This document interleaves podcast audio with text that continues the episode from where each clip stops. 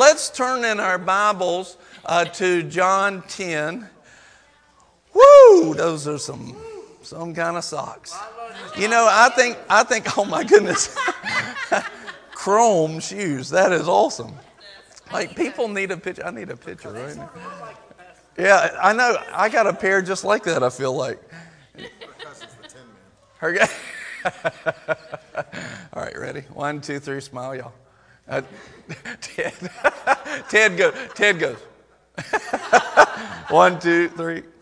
Awesome. That is so great. All right, so we have fun in the Lord. Amen. God is so much fun, and we just enjoy Him. Uh, John chapter 10, there's a verse that has been sticking out to me, and uh, let's go here in John chapter 10.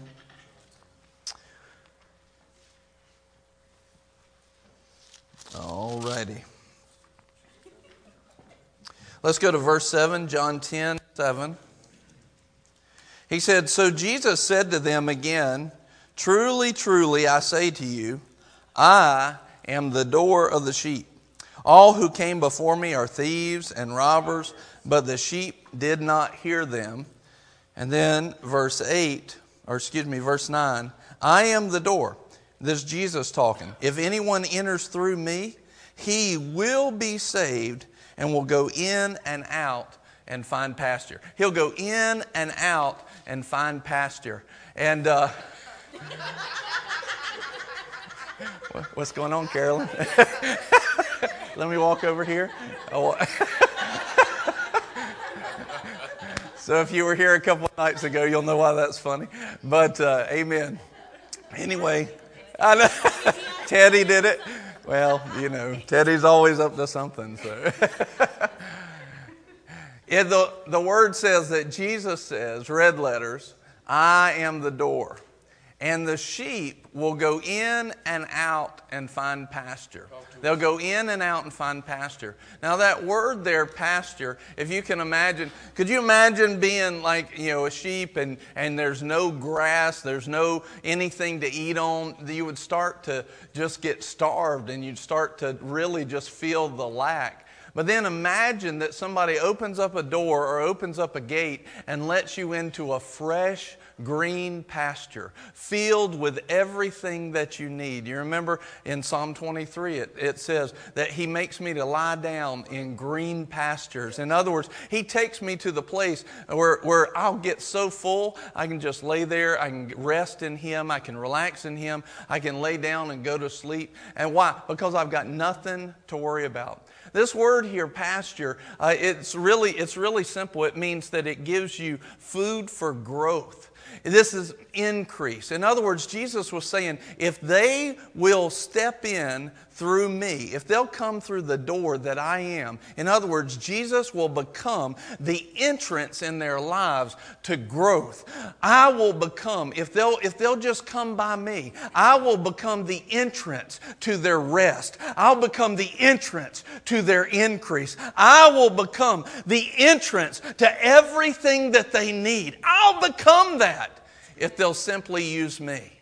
The word says this He says that my ways are holy. My ways, His ways are holy. They're set apart, they're consecrated. When we do things by God's ways, they work and they bring an eternal fruit. It's not just a, a sometime fruit or once in a while fruit. No, it brings a fruit that lasts for eternity. That's what happens when we do things God's way. And what He's saying right here is when we come through the the door. We're coming through His ways. When we do things God's way, Jesus says, I'll give you entrance. Where you didn't have entrance before, now you have entrance. Where you weren't able to go into the pasture, you weren't able to go to growth and increase, you weren't able to go to that place in your life of rest. He said, Look, I'm going to open up the door, and if you'll do things my way, you'll go through that door as often as you want, and you'll find food food to refresh you, to nourish you, to build you up, to increase you. You'll find a place where you don't have to worry about the bill collector anymore. You'll find a place like that. You don't have to worry about it. You can literally cast your cares on me because I care better for you than you can care for yourself. Right? That but he says, here's how you do it. How many people would like that growth? They'd like that increase. They'd like those things. But he says, This is how you do it. You've got to enter through me, and you just got to do it the ways that I've already lined out for you. It's not hard, but you got to learn to trust me more than you trust what you've been taught. You got to learn to trust Jesus. And when he says, trust me, what's the door that he's talking about? I mean, you can basically say, this Bible, this book, this is that door. The ways that he laid out, his righteousness, those things, that's that door. Many people are not going into the places of rest and growth and increase in their life, in, in health and finances and, and peace and grace. They're not doing it because they're not receiving those things, because they're not doing it His way. Well, guess what? The beginning of that, Jesus talks about it like this. He says, uh, If you're not faithful in the least of these, if you're not faithful in the least of these, how will you be faithful in much? If you're not faithful in a little, how will you be faithful in much? Well, the least, watch this, the least or the smallest of his ways, his ways that are holy, set apart to bring blessing into your life.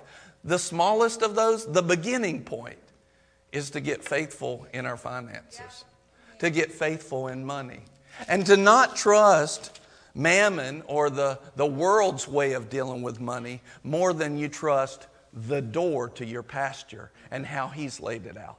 If we will start to understand that and we'll start to say, you know what, I can trust God with my money, I can trust Him. You know, I, have I've heard this recently. You know, if we won't, if we don't uh, have the anointing to pick up our Bible and read, how are we going to have the anointing to cast out the devils? And here's another thing: if we don't have the anointing, if we don't have the discipline to put our money where our mouth is, how are you ever going to see the overcoming abundance through that pasture if we won't walk in the door where He's told us just to give our tithes and to give offerings? How are we going to see the great abundance, the much, if we don't start there? We've got, God wants us in His pasture. He wants us in His growth. He wants us in increase. But we don't get into increase going around the door. We don't get to increase going around the door. No, you go around the door, you miss the pasture. You've got to go through the door. You must go through His ways. And He has laid it out. But here's the thing the world has taught us that His way, it doesn't make good sense.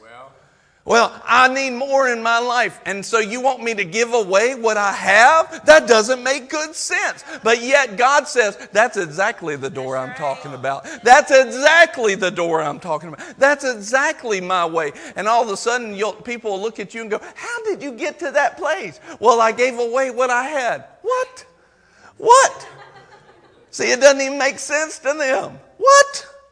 Right? Doesn't even make sense to them. And you say, look, I just, I just had higher truths. I remember in, um, I remember in uh, uh, talking about like the Chronicles of Narnia when when they when it, they win all of a sudden he says look one of the statements that he said was basically I'll, I'll paraphrase it there was a truth that was stronger and greater that goes back a lot longer than the truth they were aware of. There's a truth that you know about, a door, a pathway that'll lead you to that pasture, that growth and increase. And it's a lot stronger and a lot mightier than what this world has taught you so far about money. Because this truth is the truths of God and it'll lead you to that place. And it doesn't make sense. So many things in the kingdom versus the things in the world, they're flipped up upside down. Those who will be greatest will be last. Those who are first will be last, and last first, right? In, in order to move to higher places, we've got to become abounding and cheerful givers. That doesn't make logic to the world, and yet with God, it's the doorway. How many people want the pasture? But in order to have the pasture, you've got to move through the doorway. You know, like we said a couple of nights ago, we've got to make room in our heart.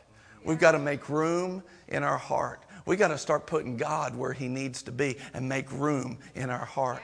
Look at what God says at the end here. Let's go ahead and stand on our feet and let's just hold up our offering as we're hearing this. Get ready to give. And I just want you to see this. As soon as He says this, He says this I am the door. If anyone enters through me, he will be saved and will go in and out and find pasture. So, in other words, this sheep, he's going to be about his business. God's sending him on his business. And he'll come into the pasture, he'll get filled up, he'll get an increase, he'll get in growth. Then he'll go do what God tells him to do. And he'll, he'll disperse those things, those resources that God's given him. And then he'll come back through the ways of God and he'll fill up again. And there'll be more growth and he'll have increase. And then he'll go and do the things of God. It's a constant process. And then Jesus says this this is the verse that we all know. It's right after that verse that Jesus says, Look, the thief comes only to steal and kill and destroy. I've came that they might have life and have it abundantly. Let me say it like this The thief will come and try to show you another door but it won't lead to that pasture. The thief will come and say, You better not give anything in that offering. And why? Because he's trying to get you to stay away from the pasture, to get you to stay away from the door of Jesus, to get you to stay away from his ways and his way of doing things. Why? Because he's looking to steal, kill, and destroy your life. And the way he does it is he just presents you another door. So many times that door is called logic and reasoning. It's the same tactics he's been using using now for 6,000 years in human history. He's still using the same stuff. Why? Because people fall for it. But Jesus said this Glory to God. Jesus said, If they'll come through me, they will have pasture. And what kind of pasture do they, are they going to receive when they come through that door? They will have life to the full, in abundance. In the, and the Amplified says, Till it overflows. Till it overflows. This is your overflow tonight. This is your overflow. As you give with a cheerful and abundant heart, you are stepping through the door. You're stepping into the pasture. When you step out of your seat tonight, I want you to know, as I give today in my heart, when you step into the aisleway and you start to step out there, what? Let me get up here. When you step out of that aisleway and you come to give your seed, when you step out, I want you to know you are stepping through that door and you are moving all the way to pasture because you're moving in the ways of God. You should walk up here with an expectation. Lord, I'm giving to you tonight. I'm going to see your pasture. Your pasture is mine now. I'm going to start eating. On the way, from the time I step into the aisleway, all the way up here, all the way back, out the door tonight, tomorrow, all day long, all week long, I'm going to be eating of the good pasture. I'm going to be filling up my spirit Spirit. My bank account's getting more and more full every single day. My health is filling up. The spiritual nutrition is manifesting in the flesh. I'm in good pasture because I'm going through the door. Amen. So when you step out tonight to give, don't you just walk, oh, yep, uh huh. No, don't you step in that. You step in some expectation. You step out with purpose. Glory to God. Oh, I'm going to that place. Amen. Amen. Amen. Father, we just thank you. We receive everything that you've given us. Lord, thank you for giving us a door. Your very next verse says, A good shepherd lays his life down for the sheep. Lord, you opened up the door by giving your life. There's no way we're not going to walk through your door and your ways. There's no way we're not going to move in faith knowing that on the other side of your ways is a green pasture filled up. And we not only give, but we receive from you every single day. In Jesus' name. Amen. Amen. You may bring it on up.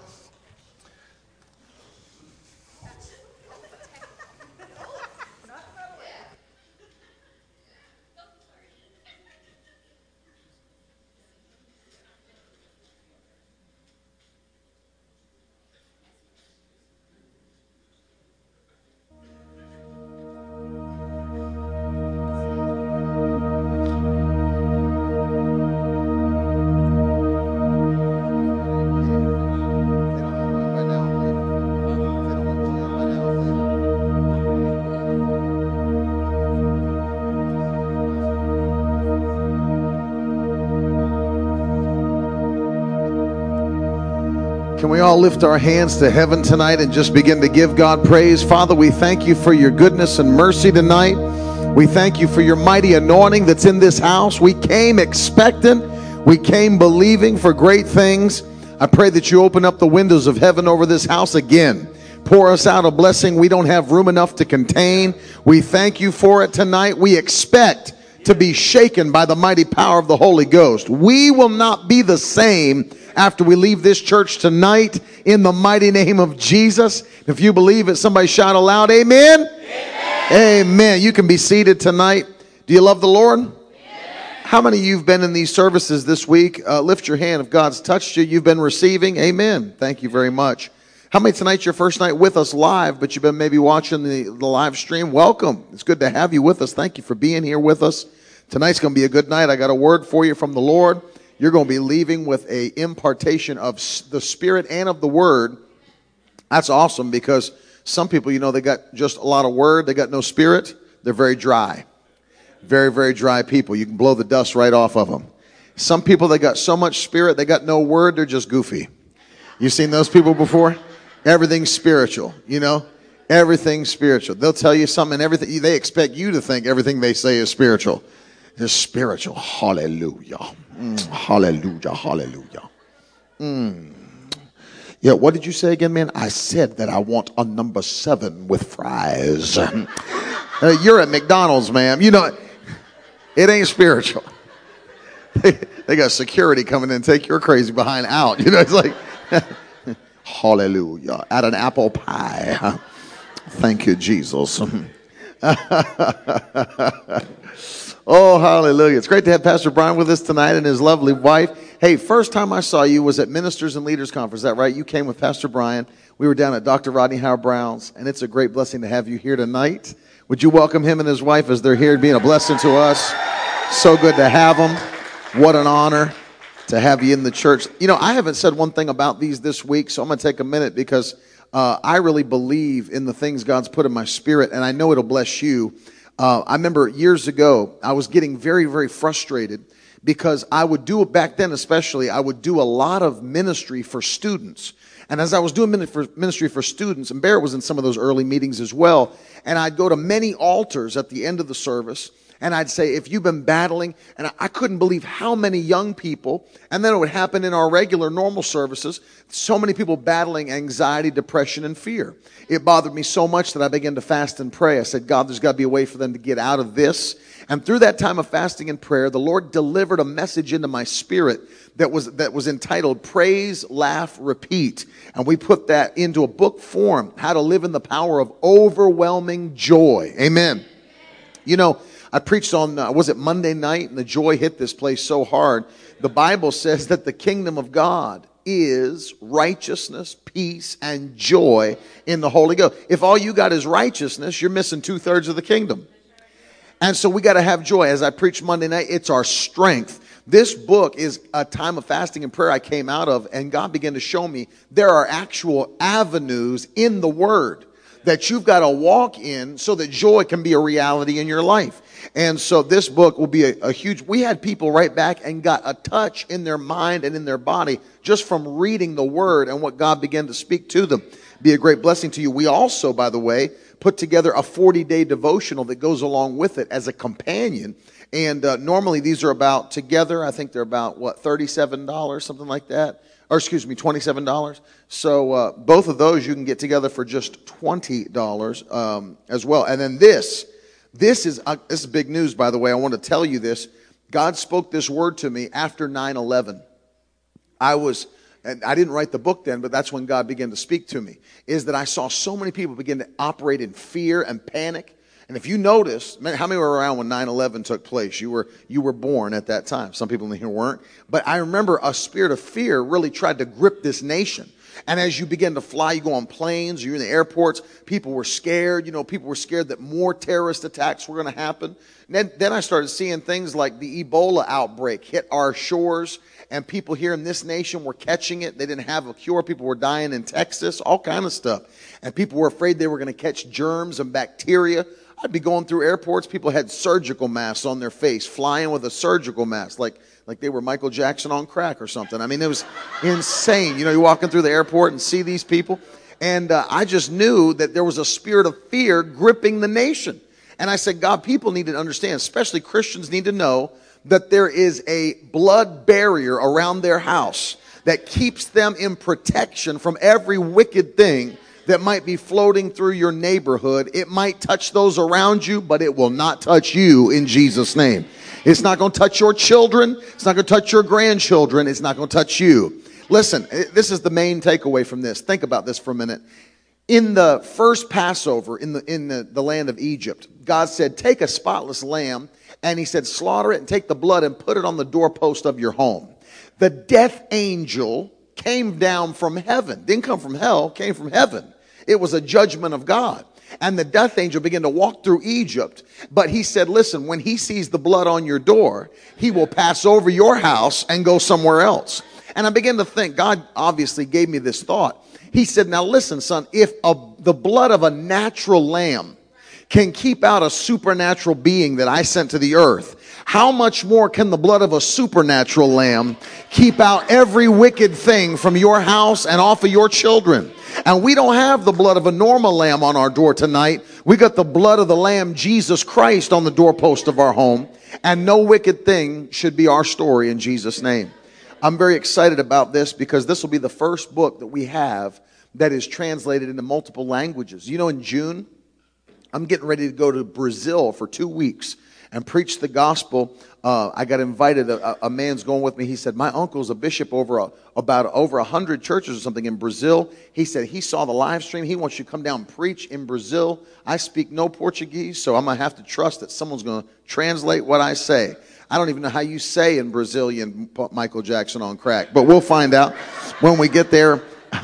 but this is going to be the first book that we do translated into multiple languages because uh, God is opening up Central and South America to our ministry. We got another invitation to Honduras. So things are opening up, and this will be the first books going into Spanish and Portuguese first. And I believe it'll go around the world to get this message into people's hearts as well. We did that along with a workbook for people, even in small groups, or if you like personal study, where you like to get down into the Greek words and you like to get it in your spirit like the meat of the word, we have that ab- available for you. And then listen, just last year, for the very first time, we did our first worship conference in South Florida called Southeast Worship Summit. It was so much fun. We did four days, 16 free sessions, had people come in from all over.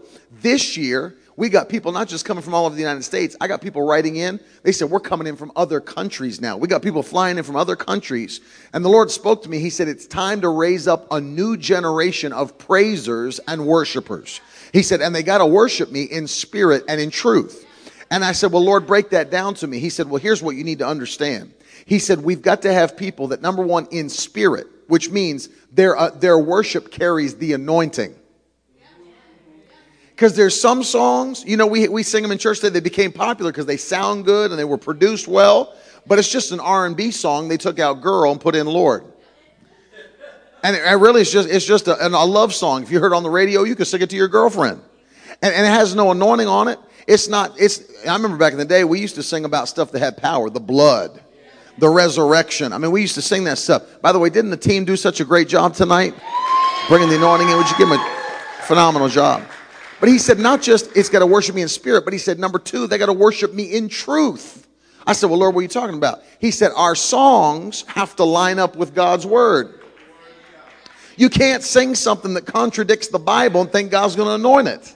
He says, so train up a new generation of praisers and worshipers because praise is one of the most powerful weapons God ever gave the church to step into our victory. And you, a preacher said this. I, I, this ain't mine, so I'm just I'm gonna let you know ahead of time. I'm borrowing this, but I heard a preacher say this, and it shook me up because you hear so many people talk about prayer and how powerful prayer is, and it is powerful. But he's this preacher who pastors the largest church in the world. He said, "Let me just give you a word." He said, "Prayer is powerful and it's wonderful." He said, "But prayer's power cannot equal the potency of praise." And he said, here's how you know. He said, God answers your prayers, but he lives in your praise. Oh my goodness. He answers your prayers, but he lives in your praise. And so the Bible said that's Psalm 22 3. If you didn't know, God inhabits the praises of Israel. So you know God lives. So that means the moment you start praising Him, His Spirit is activated in your life and things start to change. I feel the Holy Ghost. And so for last year's worship summit, God worked in my spirit. He said, put this message together and give it free to everybody that comes to the conference this year. And we put this book together called Unhang Your Harp. How praise opens the door to every blessing God's provided for you. And if you don't know what I'm talking about when I say unhang your harp, in the Old Testament, God's people went into slavery and captivity, Babylonian captivity. And the Bible says their captors started mocking them. And I say, hey, because now they had them as slaves and they had them as prisoners. And they said, hey, why don't you sing us some of those victory songs you used to sing? Why don't you sing us some of them songs of Zion that you used to think were so powerful? And the Bible says that the people felt so dejected that they were in captivity, the very thing that actually could have brought their freedom, which was their praise. They said, We were so dejected and sad, we took our harps and hung them on the willow trees and bowed our heads and wept as we thought about Zion. And see, that's what God said. We're going to have to take our harps off the trees. It's time to take your praise off the back shelf. It's time to dust your praise off. Hallelujah. And like the psalmist from the 1970s said, get your back up off the wall. Now's the time more than ever before to begin to praise God in spirit and in truth. And when you do, things have to change in your life. Things have to change in your atmosphere, even in your body. Things got to change in your body when you praise God. My wife brought out a powerful point on the front row tonight as the Spirit was speaking to her. She said, and this was as Sister Barrett was, was um, exhorting. She said, Did you realize our praise can even cause non animate objects or inanimate objects, non living objects to change? She said, Notice this chains aren't alive, but they had to fall when praise started. Doors aren't alive, but they had to open when praise started. The Red Sea wasn't alive, but it had to part when praise started. There are even things, listen, even things that aren't alive have to listen to the call and answer. Let me tell you something. It's powerful to know that your praise doesn't just affect the natural realm, it affects the supernatural realm. Ooh, glory to God. And so I want to encourage you because this will stir your spirit up. Many people don't even know your financial breakthrough is linked to your praise. Did you know the Bible said in Psalm 65, uh, or excuse me, Psalm 67, verses 5 through 7? It said, Let the people praise thee, O God, let all the people praise thee. Then shall the earth yield her increase, and God, our own God, shall bless us. Yes, our God shall bless us, and all the ends of the earth will fear him. Hallelujah. You know that's a serious blessing when after he does it, the ends of the earth take a look at what he did and begin to fear the Lord when they see your blessing. That's another level. What unlocked that? Praise. Hallelujah. And so if you don't have any of those, I encourage you, stop back, grab some, grab all, whatever. I'm sure my wife has some kind of a deal going on for all the books that we have all books for $40 and that's normally what 60 something dollars. $65 so we'll give you all of them if you want for $40 you can get any of the ones you want to take. And then we have magazines that are free. Every quarter we release these magazines miracle word magazine. We'll send it straight to your house for free if you would like it. My wife has been doing such a phenomenal job writing articles as well. Ladies if you didn't know this my wife just launched something called nonstop mom yeah, nonstop mom. This is the new. She has an, a, a blog and a podcast. So every Tuesday there's a new article she's writing. Every Friday a new audio podcast to stir your faith up. You know, apparently there's just some things. As a man, I don't understand any of this stuff, but there's things women deal with. I don't even know what it is. And so, but but see, women know, and women and, and moms know, and moms know the things. And apparently, she wrote an article, and she was talking about the trap of comparison that social media becomes a comparison and women begin to compare one to the other. Well, look at her dining room set. She makes the perfect meals. I'm over here with my hair. I can't even, I got a greasy face, hair in a bun. I'm in sweatpants. She looks like restoration hardware at her house. And then you start getting down on yourself because you feel like you're not the mom you're supposed to be. I'm making like pizza, Totino's pizza rolls, and she's got a roast in the oven. I'm over here. My kids have high blood pressure. You know, and, and, and a trap of comparison. And the and see, and here's the word she brought this out so powerful. Don't compare your practice sessions to somebody's highlight reel. Don't compare your practice sessions to somebody's highlight reel. If somebody's posting what you're seeing online, that's the best of the best somebody's got. They're letting you see. That's been, hey, ladies, that's been through 15 filters and you've been primped and pampered and dusted and powdered. You got perfume on and you're curled and looking good with the eyelash extensions and everything else. Don't compare somebody else's glamour shot to you rolling out of the bed in the morning. You look at that thing at 7 a.m., just start crying. Oh, God. and so this will help you. This will bless you. And uh, I want to encourage you if you've not subscribed to the podcast or checked out the website, check it out. The advertisement's there in the magazine. It's nonstopmom.net. Nonstopmom.net will be a great blessing to you. And there's all kinds of things in there to build your faith. Can you shout amen? If you were here when we first started, I told you that the Lord spoke to me to hit one verse of scripture all week and break down every point of it. And we found it where? Revelation chapter 5 and verses 11 and 12. And this is what we call the redemptive benefits of salvation. Seven redemptive benefits of your salvation. And so, what is it? People think salvation, all it did was purchase freedom from sin for your spirit. All people think all salvation did was keep you out of hell. But there are more benefits to salvation than freedom from sin. That's just one side of it. But you know, God's not going to make you wait till you get to heaven to experience the benefits He's provided for you. There's more than just salvation for your spirit. There's healing for your physical body. There's peace and joy for your mind.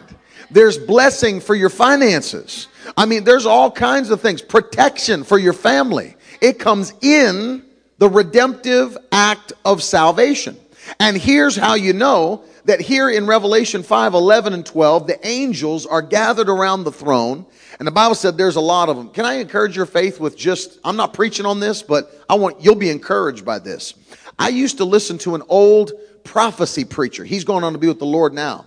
His name was Hilton Sutton. He was an old prophecy preacher, and he said he did a study on Revelation 5:11.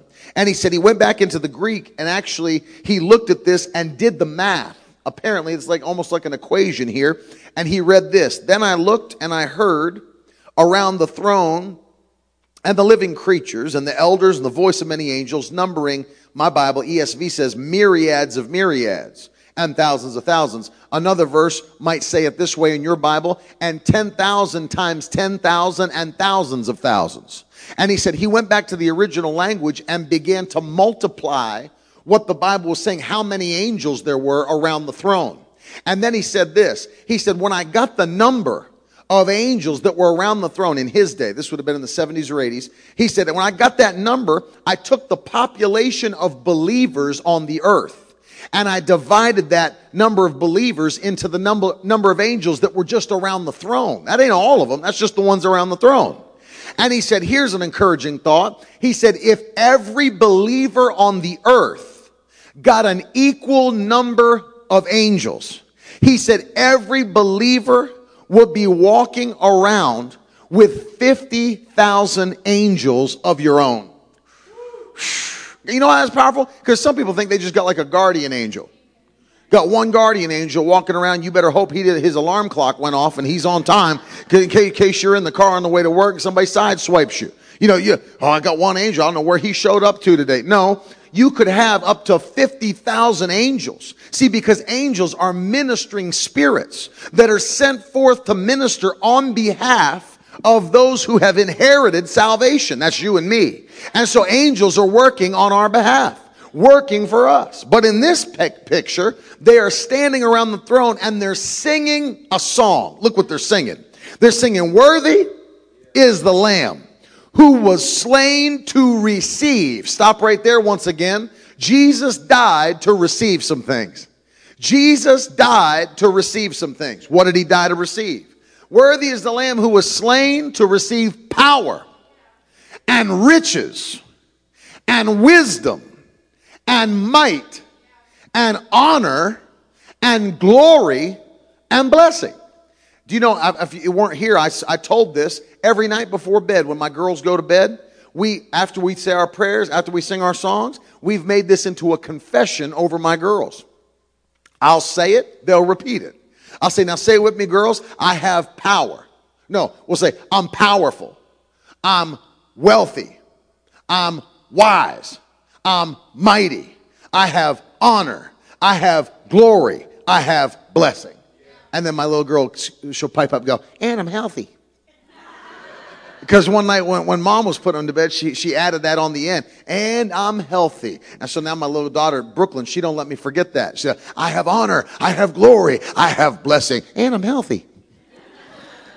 She tags it on the end. See, she's got faith. Brooklyn's got faith. She's tagging on. And just in case dad was to forget, she's going to let me know. Don't forget, I got divine health that's flowing through this little five year old body. It's in my blood. It's in my joints. It's in my muscles. It's in my organs. It's in my brain. She, she knows. See, she's been healed of stuff already. She's already got a personal testimony. Maddie's already got a personal testimony. So when they say, and I'm healthy, they know what they're talking about. They're walking in divine health. Hallelujah.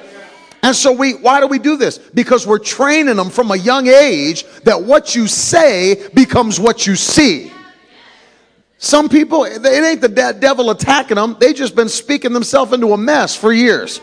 And then they get up in church, y'all just pray for me. Devil's been after me for the whole week. Oh God, devil been at my house. He was touching my, he don't even know who you are. You've been blaming the devil for stuff. He's been trying to tell God, Lord, we've been looking through the list. I ain't never seen her in my life. We, we don't even have enough demons for that part of the country. I don't even know where Albemarle is. I've been checking Google Maps. It ain't the devil. People have been blaming the devil for stuff. It ain't even the devil. Remember this the devil's got limited resources. He's not unlimited. God's unlimited. The devil's not a creator, God's a creator. You know, I always mock this and make fun of it because I think it's funny. But, you know, when I was coming up in youth group, we used to have people do human videos and they'd get up on the stage and, you know, they'd always have a young person, one of the students, who represented a demon wearing a black t shirt. Because, you know, demons wear black t shirts. And then they would have angels come in to do warfare, and the angels had on white t shirts because we know that angels always got clean white tees on with white J's. Amen. And so they came in and, and, we couldn't afford any actual props at the church. You know, we didn't have actual props section. So people took like old wood and carved out, you know, swords that the angels were carrying. And there was always like, you know, one young, young person on the stage that was like battling, you know, demonic oppression. And you had to do this motion here because this means I'm battling mentally in my mind, you know, whatever. And you got, you got, you know, you got youth with black t-shirts on both sides of him doing like this. He's a, oh, he's being oppressed right now. You know, you, whoever put these things together, you know, they, they thought like if you could see in the spirit, there's just demons out your house just rocking like this. Like they're Lion King on Broadway or something. What you in cats or something? What's going on here? And so they had this, they always have the young people They'd have one of them black t-shirt, and then they had two, they had two angel young people in the white. And they'd come up, and when it was time for Jesus to set the youth free that was being oppressed, the angels would come in and they'd have swords. And so what they would do is they'd put two angels on every one demon because they were trying to make the point that only a third of the angels left heaven.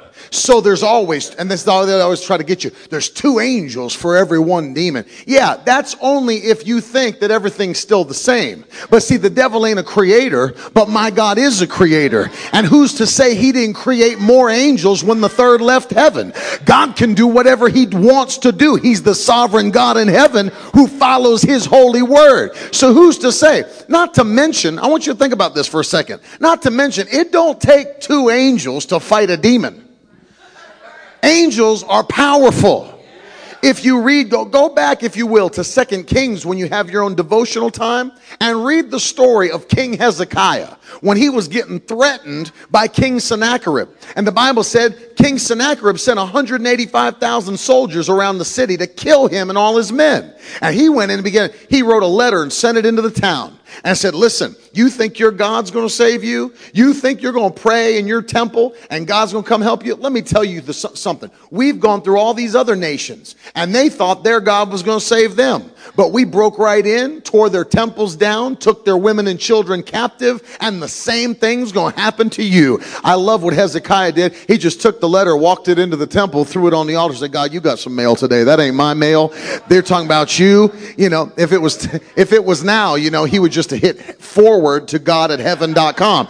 And God would have had to read the email. What in the world is King Sennacherib saying about me right now? And then he just started praying. Oh Lord, hear their threatenings. Go ahead and take take care of these guys and show them your power. You heard they said about you, they're going to tear your house down. They're going to tear your temple down. They're going to take your people captive. And God's so powerful that he didn't even have to get off of his throne. God just peeked over into the shadows of heaven and said, You, and pointed at one angel that was in a beanbag chair playing Xbox with Domino's pizza on his face. And he came over and said, Yes, Lord, what can I do? He said, Get down to the earth and take care of my light work. And the Bible said that that one angel descended to the earth in that night. And when they woke up the next morning, there was 185,000 corpses on the ground because one angel took out an entire army. It don't take an army for God to take out your enemy. One angel's enough to destroy every attack of the devil. Somebody shout amen. One angel's enough. You know something that'll stir your faith up to hear?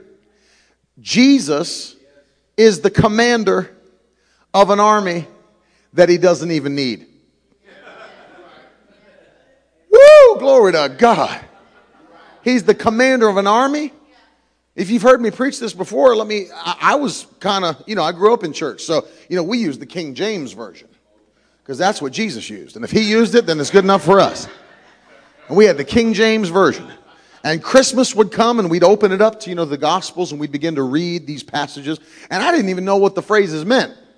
I'd pull it up and say, He's the Lord of hosts. I said, What does the Lord of hosts even mean? I'd been to Applebee's. I know they had a host that would seat you, and I didn't know if Jesus was like the host above every host. Like, he'll get you seated quick. You know what I mean? I didn't know what it was. He said, He's the Lord of hosts. And I thought, he, I mean, he's a serious host. This guy knows how to host you. But I found out later because I picked up some newer translations of the Bible that were done and I saw how they rendered it from the original Greek. And it said this He's the Lord of heaven's armies. He's the Lord of heaven's armies. But you know what's exciting about that thought? The Bible says we'll come to the end of time. And after the, uh, the devil's been chained up for a thousand years, he'll be loosed again one more time. And the Bible said all, Jesus will call him out onto the battlefield. He'll have to step out of the shadows. And then all the earth will take a look at him. And do you know what the Bible says we'll say? We will look at the devil in the light and say, Is this the one who weakened the nations? Is this the one that made the nations sick? Is this the one I've been checking under my bed for? Is this the one I've been in warfare tongues? People gone into speed tongues. They're so afraid the devil. like you're porky pig on crack or something. I don't know why people think if they pray faster, God's going to do people on the verge of a stroke just because they're praying so hard, they got a vein popping out in their head. You think because you prayed faster, God's going to, oh, he's praying at 90 miles an hour. Get an angel down there right now. You think because it's faster? No, no. And people are all afraid of the devil, got night vision cameras in their house because they're sure a demon lives in there. Watch too many movies at Halloween time. Now you're afraid you're going to get dragged and locked in your closet and slapped by a demon.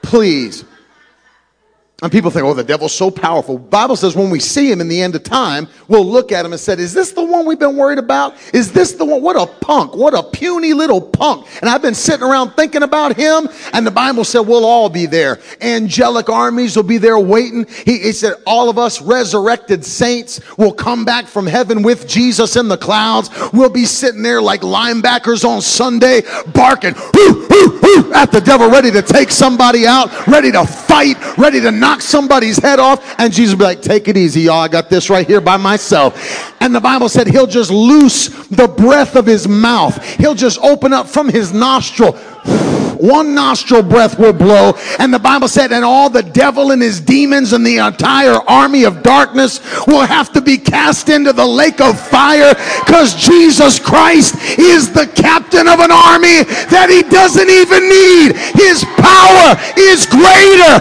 than every devil in hell. Shout yes! His power is greater. I said, His power is greater. His power is greater.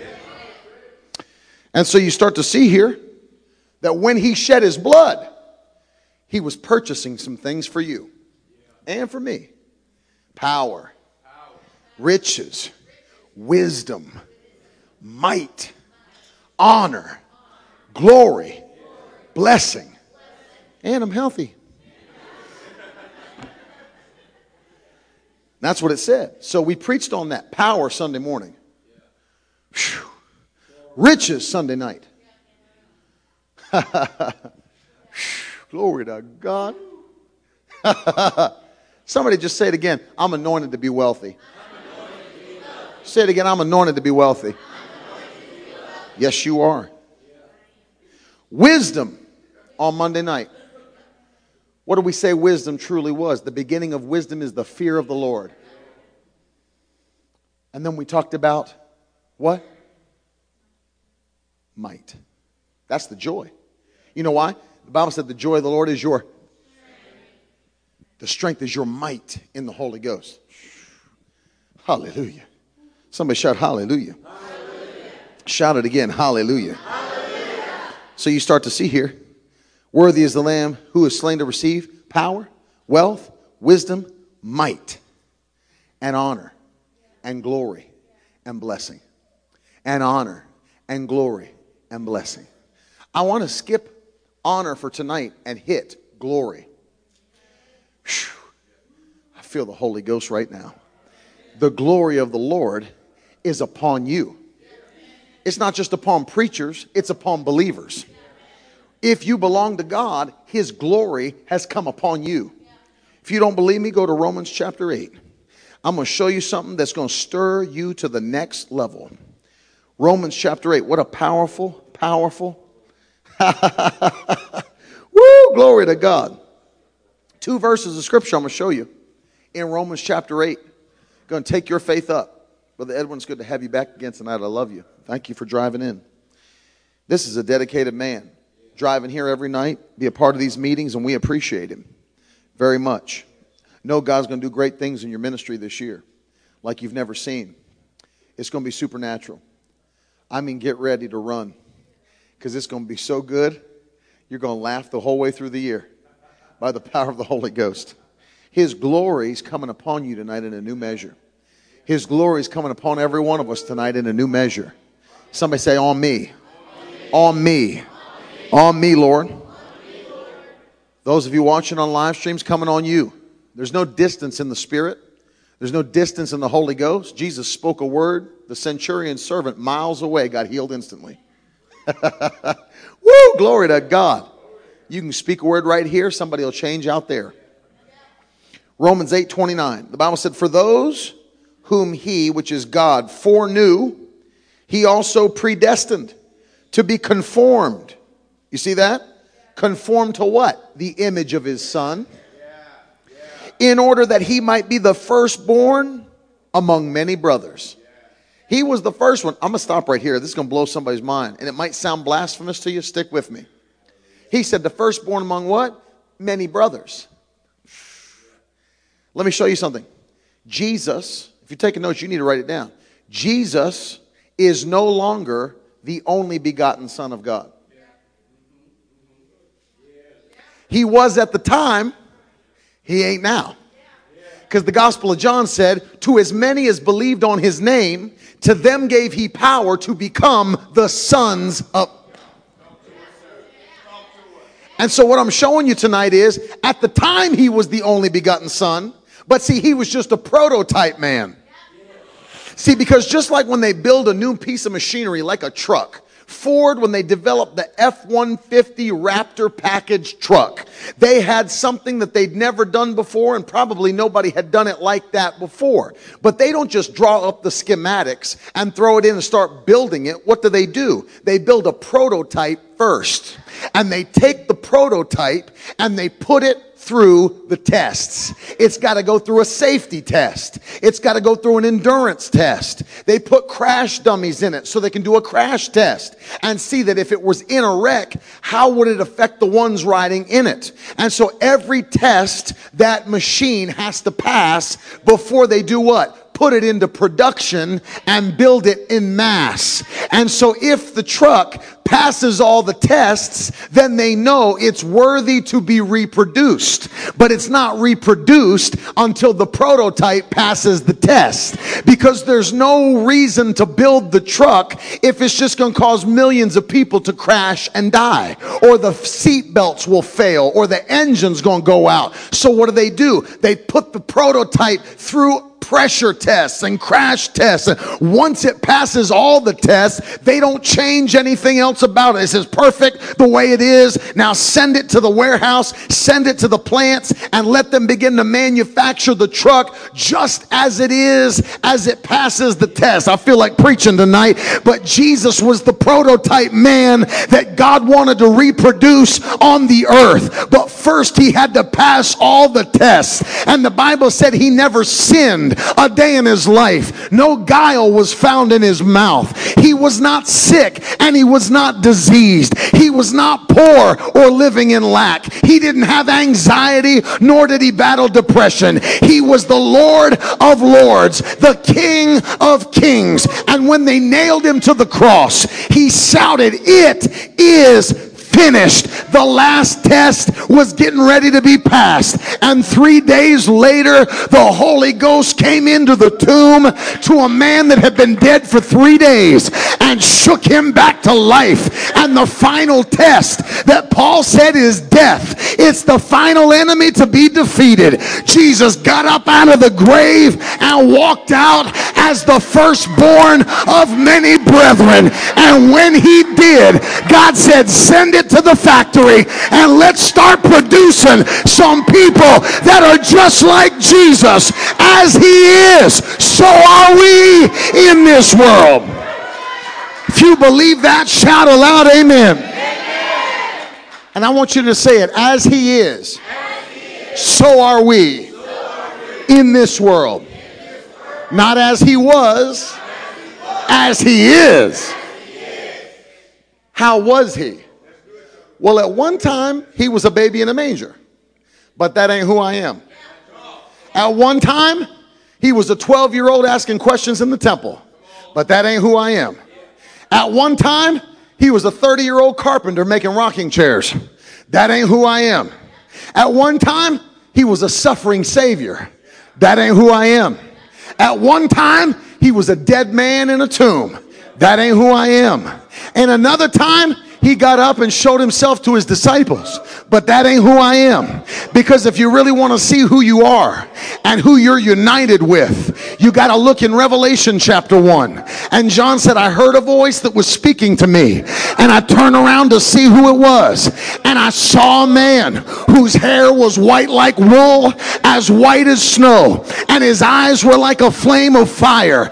And a two edged sword came out of his mouth. And his voice thundered like many ocean waves. He saw the victorious Jesus. He saw the Messiah, the King of Kings and the Lord of Lords. And I'm telling you, as He is, so are we in this world. You're not broken. You're not beaten. You're not defeated. You are victorious because of the blood of Jesus Christ. Somebody say, I always win. I always win. Woo, hallelujah. I always win.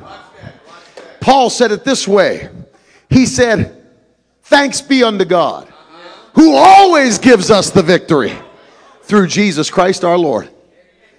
Always. Chad, always. Miss Amanda, always. Woo! Always. I got to get through these two verses. They're coming here. He said, that he might be the firstborn among many brothers. So he was the only begotten son at one time, but not now. Because as many as believed on his name. Anybody in the room believe on his name? Anybody in here a new creature in Christ Jesus? Old things are passed away. All things have become new. If you are, he's given you power to become a son of God. See, we live in a feminist age, trying to strip the masculinity from this generation. Feminist age. And I'm for women. Married to one. Thank you, Jesus.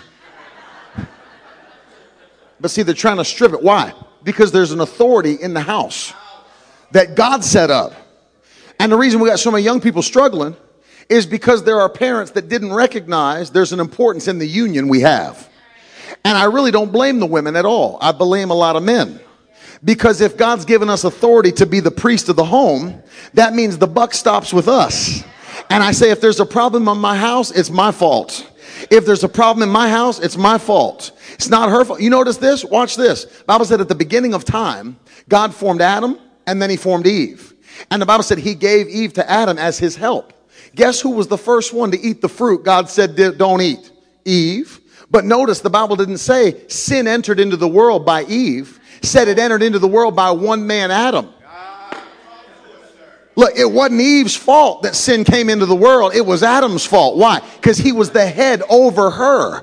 All he would have had to do was say, Eve, you made a mistake. Let's come back into the fellowship with God. Just repent and don't do that again. And because he was the head of his home, he had the authority to forgive sin goodness. I feel like preaching. But if he would have just stood up and been the man he was supposed to be, then sin would have never entered into the world. It wasn't Eve's fault. It was through Adam that sin entered into the world. That's why God had to send down a second Adam. The Bible calls him the last Adam. He didn't have to send down a last Eve because it wasn't Eve's fault. He sent down a last Adam. Through the first Adam, sin came. But through the last Adam, life came and eternal power came. And what I'm telling you is the devil's after families. The devil's after husbands. The devil's after wives. He's trying to split up the home so the next generation comes up with problems and issues and brokenness and try to steal their future from them, but it's time to stand up in the power of the Holy Ghost again and say, Devil, this far and no further. You will not stop what God called me to do. God will restore homes, He'll restore relationships, He'll bring husbands back, He'll bring wives back, He'll bring children back. This is the hour of restoration. Somebody say it's the hour. And if we could just get the pimps out of the pulpit that are preaching for just a dollar, hirelings, they're only preaching something that doesn't offend so that people will stay in the pews. Because they took on a mortgage they can't afford with a church building they didn't need, and now they got to be real political so nobody leaves.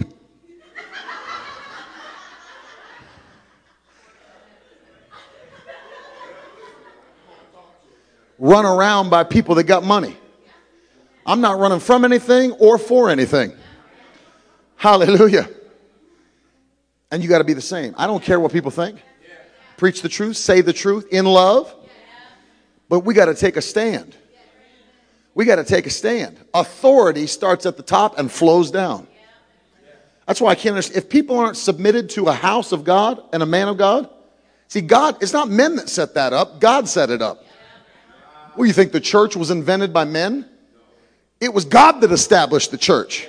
Jesus was the one who said, I will build my church and the gates of hell will not prevail against it. People think they can run all over the world. I'll just go from conference to conference and have church. I'll just have church from home in a lawn chair. No, you won't. Think you're going to walk around with power. You're getting defeated. You don't even know why. You've skipped out of the power. The power is a chain of command. Well, brother, that sounds prideful to me. That's because you don't know the Bible.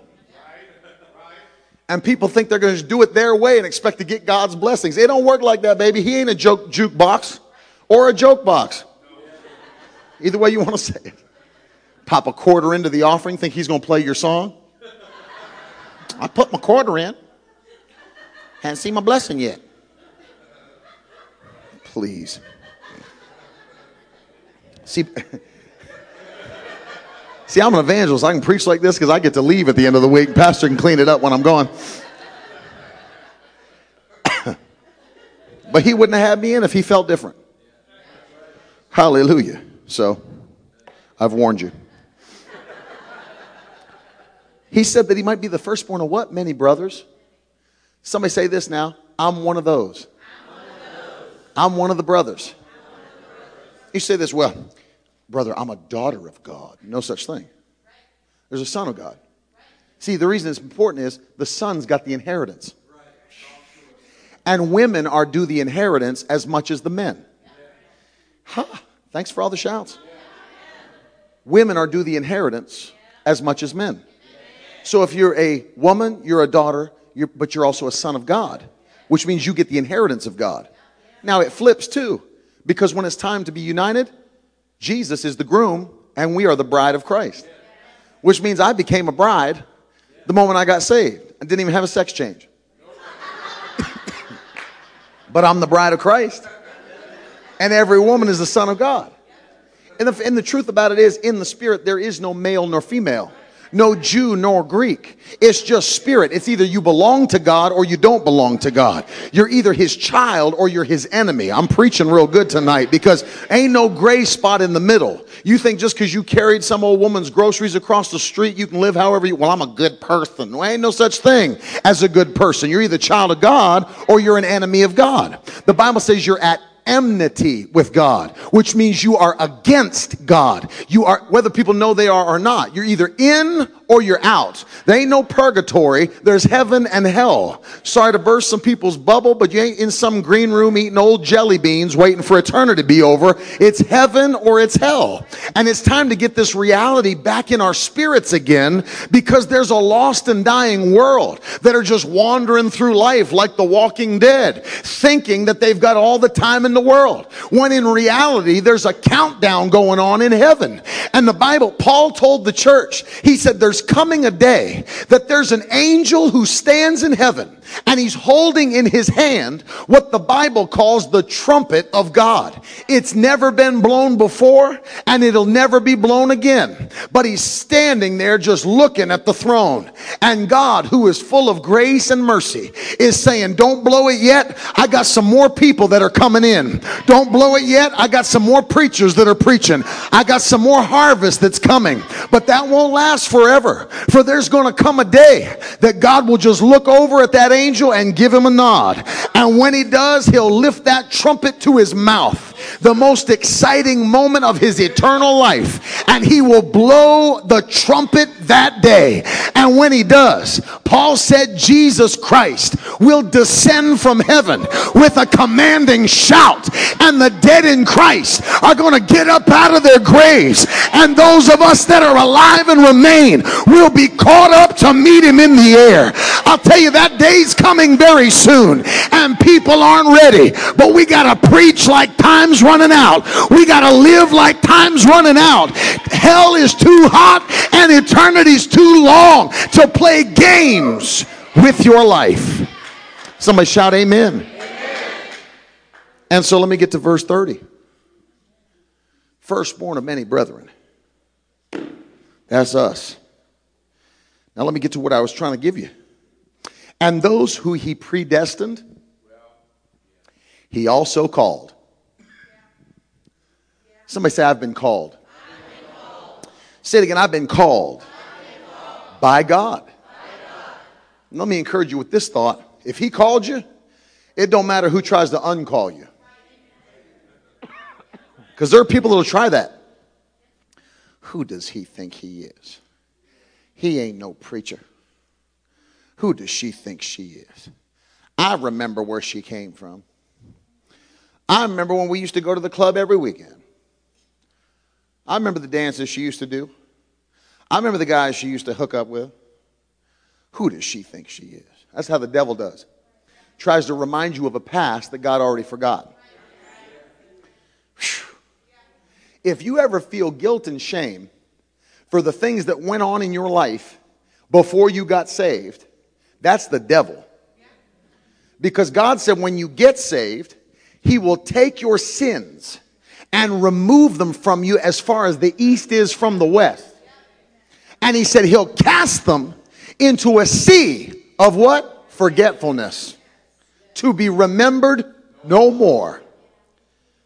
Which means if anybody is trying to make you feel guilty, they're not doing it by the Spirit of God. They're doing it by an antichrist spirit. And you got to learn how to stand up and rebuke that and say, hey, the person you're talking about don't even exist anymore. It has been wiped from the face of the earth. I'm a new creation. I'm a new creature. The Bible says, and those whom he predestined, he also called. And those whom he called, he also justified. I love it. Keep going with me. And those whom he justified, he also. Somebody say glory. glory. Honor and glory and blessing. Glory is what we're talking about tonight. That if you've been justified, you've also been glorified.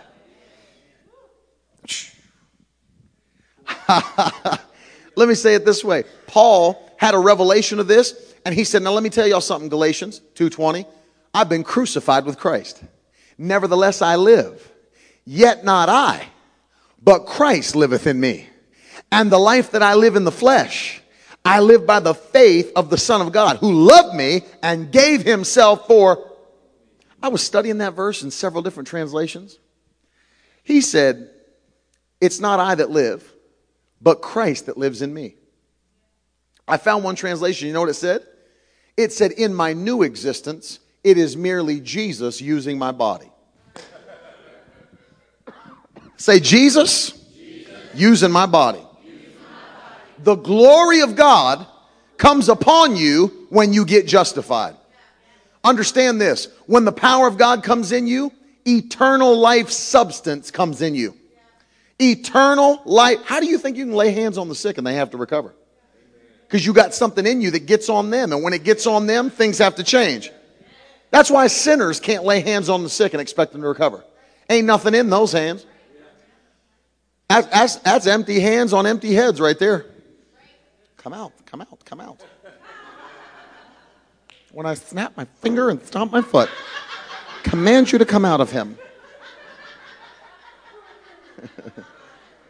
There's some, pre- I'm going to be honest with y'all right now. There's some preachers, there are some, there are some preachers in the pulpit so sweet you need insulin when they're done preaching.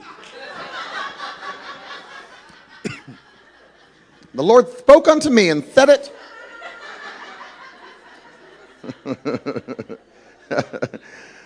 As my father used to preach, I wouldn't even follow them to the bathroom, let alone hell and back.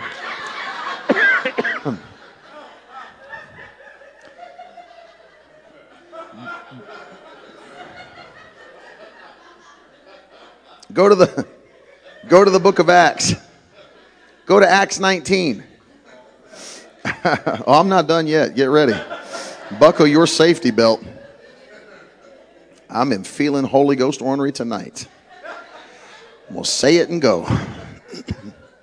There's a chicken salad sandwich waiting on me, and I'm going to say this and.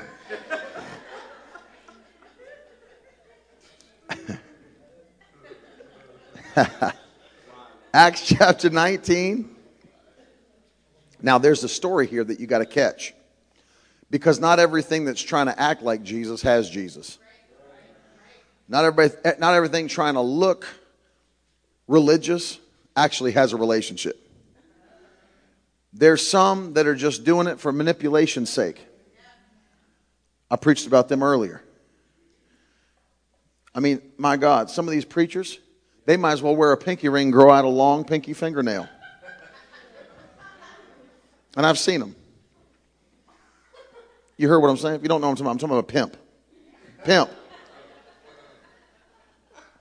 Some of them need to carry a little cane on their arm to church, a little top hat. I wonder how come these how come how come we got churches falling apart? I could preach a whole nother message, but I'm going to show you something.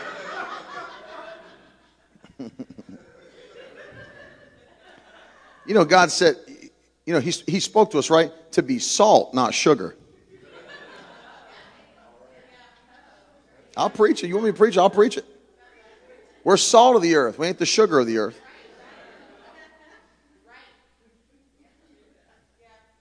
Well, why don't you just give them something sweet? Because I'm here to be salty.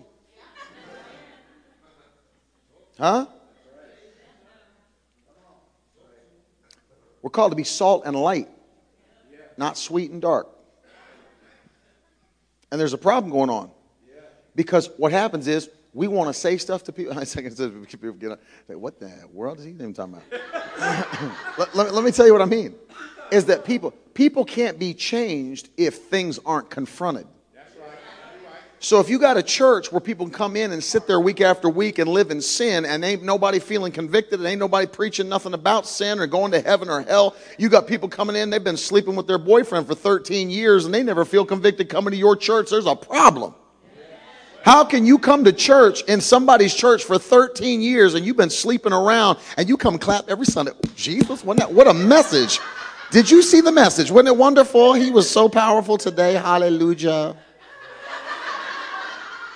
Meanwhile, you still got the hot pants on. You went to the club in last night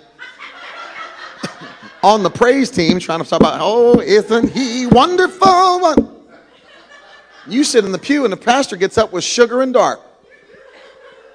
Oh, he, oh, you're so wonderful. Today we're going to give you five ways to have better work relationships. Amen. You think you're going to preach me a message on five ways to have better work relationships? Meanwhile, you got people addicted to opioids in the seats. You got people smoking three packs a day. Other people got no fathers in the homes. Other people sleeping around. People over here on STDs. Others got cancer about to die. And you're going to preach on five ways to have better work relationships. And people's lives are falling apart. And you're trying to be somebody from a Barnes and Noble bestseller list on the front page. And there's people that are hurting and need a savior and need a breakthrough. And you just just want to keep people in the seats because you want a little tithe money to come back into the offering plate, but I'll preach for no money. I'll pay to preach to you because there's something more important than your money It's cause your soul. And if your soul ain't right, a trumpet's going to sound and you're going to get left. And I love you enough to tell you. And I'm not just talking to people in this room, whoever's watching and whoever may wander in in the future, that there's a day coming when Jesus will show his face to this earth again. We're living in dark times, my friends, and I don't care what political party you're a part of. When people want to shove tools up into a mama's belly and cut babies' back of their spine in half and take their life out, let me tell you something. It's dark times, my friends. You want to kill them before they even have a chance. It's dark times. See, it gets quiet. You talk about stuff that's political and people get quiet. But let me tell you something it ain't politics, it's life and death. It's life and death. I said it's life and death. I said it's life and death. Y'all don't even want me to talk about it, but I'll talk about the fact that the woman who started the whole thing was a racist and she got money from all kind of corporations and people behind the scenes because she said we really want it to be black babies that are aborted. And she had things going on behind the scenes. You don't want to talk about it today, but she was a part of all kind of racist groups getting money from people because all she wanted was to eradicate a race of people and say, well, we're really just giving them care during their pregnancy. No, you're killing people behind the scenes that you want to see their skin color on the earth, and there's hate behind it, and there's demons behind it, and it's the devil that's the author of it. He comes to steal and kill and destroy, but Jesus said, I am come that you might have life and have it more abundantly. More abundantly. More. Ain't no metal tools severing a spine that equals more abundantly. The thief has come to steal, kill, destroy. And they got us so blinded by propaganda that they spew every news cycle.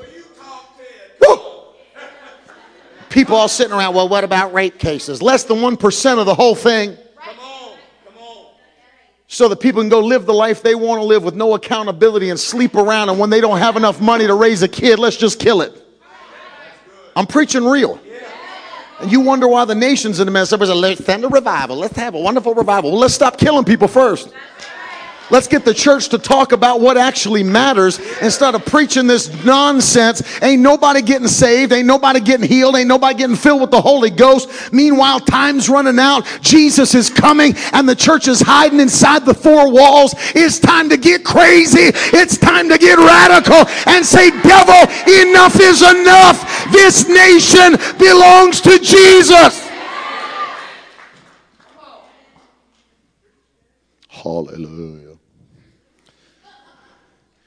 I can't, I, couldn't, I can't imagine going to just some dead religious church. Hallelujah.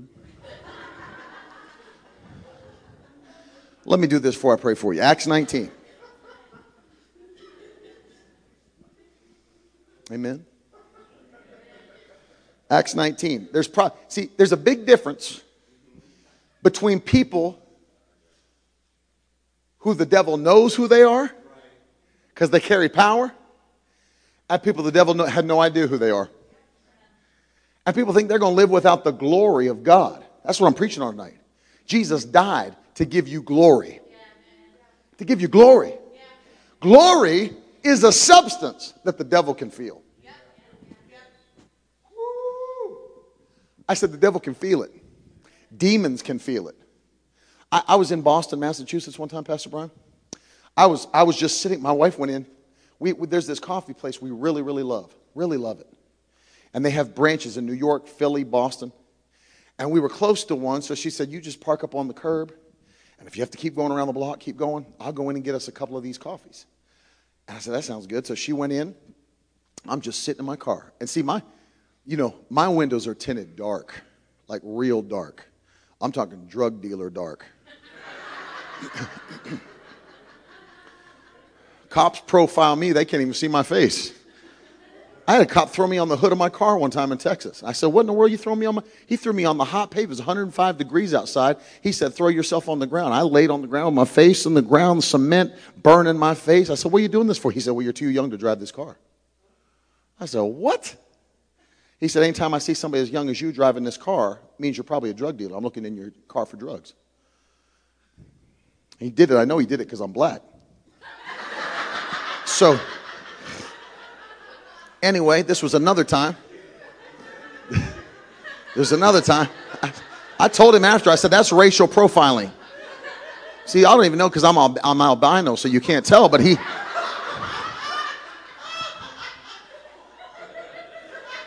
But I'm looking for equality. I don't know about y'all. And so I said, this was a different time. I was up in Boston and I was in my truck, my, my, my dark, dark, dark tinted truck with the chrome rims, and I was sitting there, and out comes this woman. You talk about demon possessed. This woman was demon possessed. I even had it on my, I took it a video on my iPhone because I said, the people ain't even going to believe this. And my wife went in to get the coffee with a pastor friend of ours, and here comes this woman. And she's coming down the street, and she's screaming at the sky. Ah! And she's she's tearing at herself. I mean, it was like, it was like, what? No, no, it was like that. For real. And she's screaming and tearing at her head and her ah! she's throwing herself, falling on the ground. She's got blood coming out. She's bashing herself on the cement. Yeah, yeah. Urinated all over herself. I said, This woman got a demon. And I said, You know what? I don't even have to get out of my car to deal with this. And so something happened. Now, see, I'm talking about glory. The devil recognizes glory. He don't even have to see your face. He don't even have to know you're there. He'll feel you there. And I just let I stayed in the driver's seat of my truck. And she came, I was watching in my rearview mirror because I saw the commotion from behind. She's coming from way behind from where the coffee house is. And she's coming down the street, tearing the place apart. People giving her a wide berth as they're coming down through the streets of Boston, Massachusetts. And she's freaking out and, and I knew something was going to happen. And she got to the sidewalk where my truck was parked. And when she got to like parallel with my driver's side, she manifested like I'm talking, threw herself thrashing on the ground right by my truck. And I said, I ain't even getting out of this truck because I don't have to. I can speak a word from this seat. it ain't because I'm afraid to deal with people. Yeah, it's my wife. I've had people talk trash to me on the streets of inner cities. I'll walk up and honk their nose and say honk while I'm honking it. Didn't I do that? Did I do it? I'll honk your nose, buddy. Don't mess with me. Honk. You know who you think you're talking to. And she stopped right, right at my car and started freaking out. And I said, I ain't getting out. I'm just going to speak a word. I said, in the name of Jesus, you foul devil, go! Like that inside my, my windows weren't even down. I'm talking about she jumped up off the ground and took off sprinting down the sidewalk, out, ran up into a bank. Yeah, yeah. No, she was banging, and I found she's all the way down, two blocks down. I, I, didn't get out. I didn't accost her. I didn't speak to her. I just sat in my seat. I said, "Go!" And I mean, she couldn't even hear me. I'm inside, and she's going. Why? The devil can feel you. We were in Paris, France, one time, just walking down the street. I was walking with my uncle, and we're walking, and all of a sudden, as we're coming through the cafes, a man feels us coming, jumps up out of his seat, and starts screaming running down through the tables, knocking everybody's glasses over, screaming and freaking out, and running away from us. You know why? Devil can feel me coming. My dad went into a restaurant. Y'all remember that? There was a movie that had Julia Roberts in it called Mystic Pizza. Y'all remember that movie? Mystic Pizza? That's an act, there's an actual pizza place in Mystic, Connecticut, uh, where that was, and it's still there. So my dad was in there as he was traveling to preach, and he went in and he sits down. He's in this restaurant with my mom and a guy that travels with him, and there was an elderly couple at the table with their son who was probably 35 or 40. Tatted up. Oh, I mean, demonic tattoos, skulls and death and bats with demonic eyes all over his neck. And uh, he's sitting there. and uh, my dad, my dad, you know, is, is um, you know, very, where do you think I got it from? So he,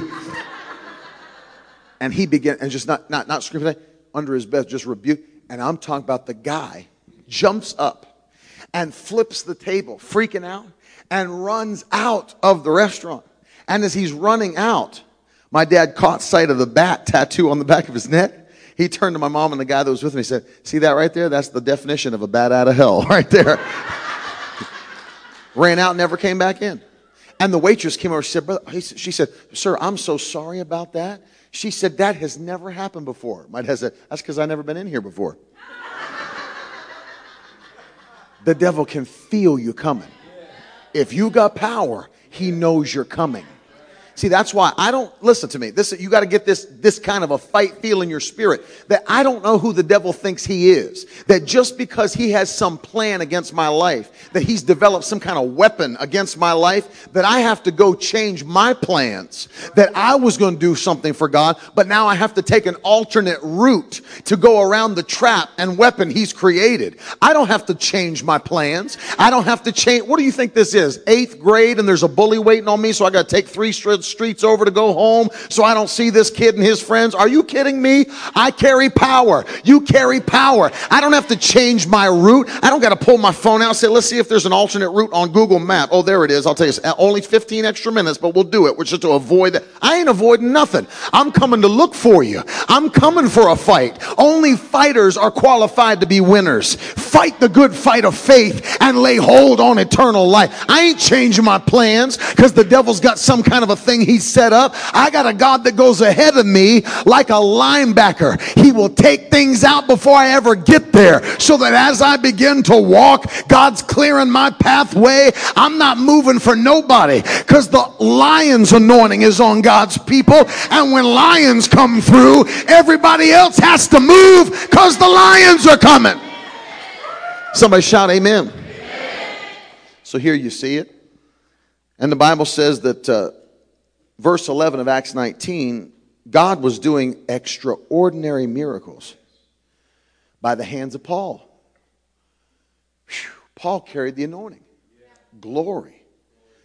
Look how, look, look how it manifested. So that even handkerchiefs or aprons that had touched his skin were carried away to the sick, and their diseases left them, and evil spirits came out of them. Just off the cloth. Peter got it in his shadow. Just start walking by people and they start getting healed from his shadow. You know, when your shadow gets that anointed, there's a glory on you. So I ain't gonna lay hands on you. Just position the lights in the right place and pow. Pastor Brian, pow. Pastor Nicole, pow. Carol, you got it. From my shadow. Jesus spit had it. Jesus spit. And there was enough glory in his spit to open blind eyes. Let me go a step further. God breathed.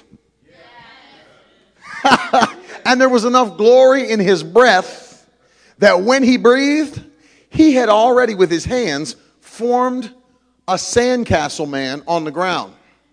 And once he got him all lined up, he, and the breath of life, came, when he sat up, became a living being. There was enough glory in his breath, in Jesus' spit. Are you hearing me? Peter's shadow, Paul's handkerchiefs and aprons, in the anointing oil in the Old Testament. There was enough power. The devils had to respond.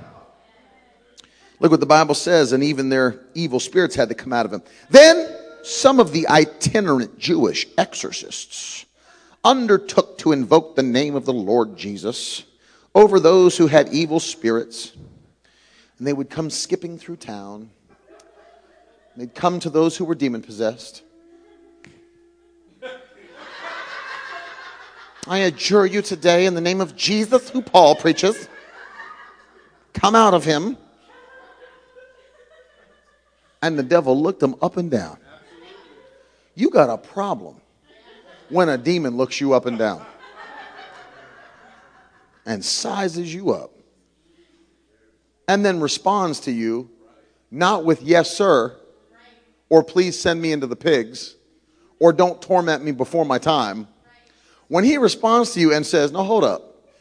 Jesus, I know. Paul, I know. I got both of them in my speed dial. But who are you? Who do you think you're talking to? That's what the demon said to him. Who do you think you're talking to? You think you're going to cast me out? I'm about to cast you out. And look what happened. He did. And the Bible says, the Spirit answers him, Jesus I know, Paul I recognize, but who are you? And the man in whom was the evil spirit leapt on them. I love how the ESV says it. Up here it says overpowered them. In the ESV it says and mastered all of them. Took mastery of them. And beat them. And stripped them naked. That's crazy. That's people that they carry no glory. I'm gonna get real. I'm not gonna look at anybody. I'm gonna turn my back. Listen, I'm just gonna, but I'm about to preach really real. I got my eyes closed. I can't see nobody. People think demons are gonna listen to them. Their kids don't even obey them.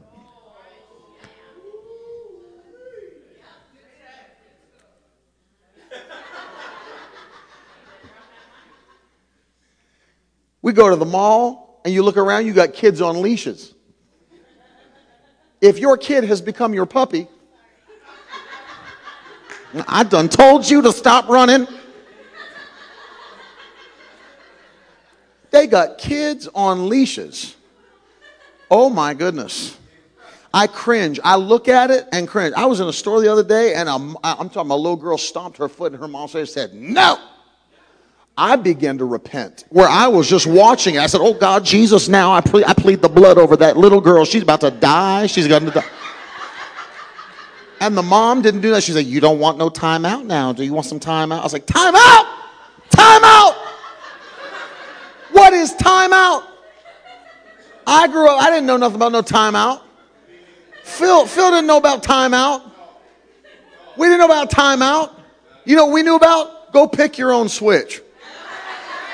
That's a whole mental game right there. You go outside, you're looking at them sticks. You're like, oh my Jesus. You're trying to pick. They got you in a psychological warfare game. It's about time out. You're looking in the woods like, oh, gee, you're already hurting. You're like, oh, God, Jesus. That one's too thin. If I pick that, she'll send me right back out here. That one will snap my spine in half. I don't want that one. They're trying to get you. Yeah, if you live around a willow tree, God bless you. If you are close to a willow, you might as well been a slave. They were spanking you. That thing ain't breaking ever. That's just like you can take 39 stripes. That thing will take it. Go pick your own. Well, time out. We didn't know time out. My oh yeah, my dad, he had a leash. It was called the stare of death. Pow! he throw them eyes on you, and you you thought the tribulation had started.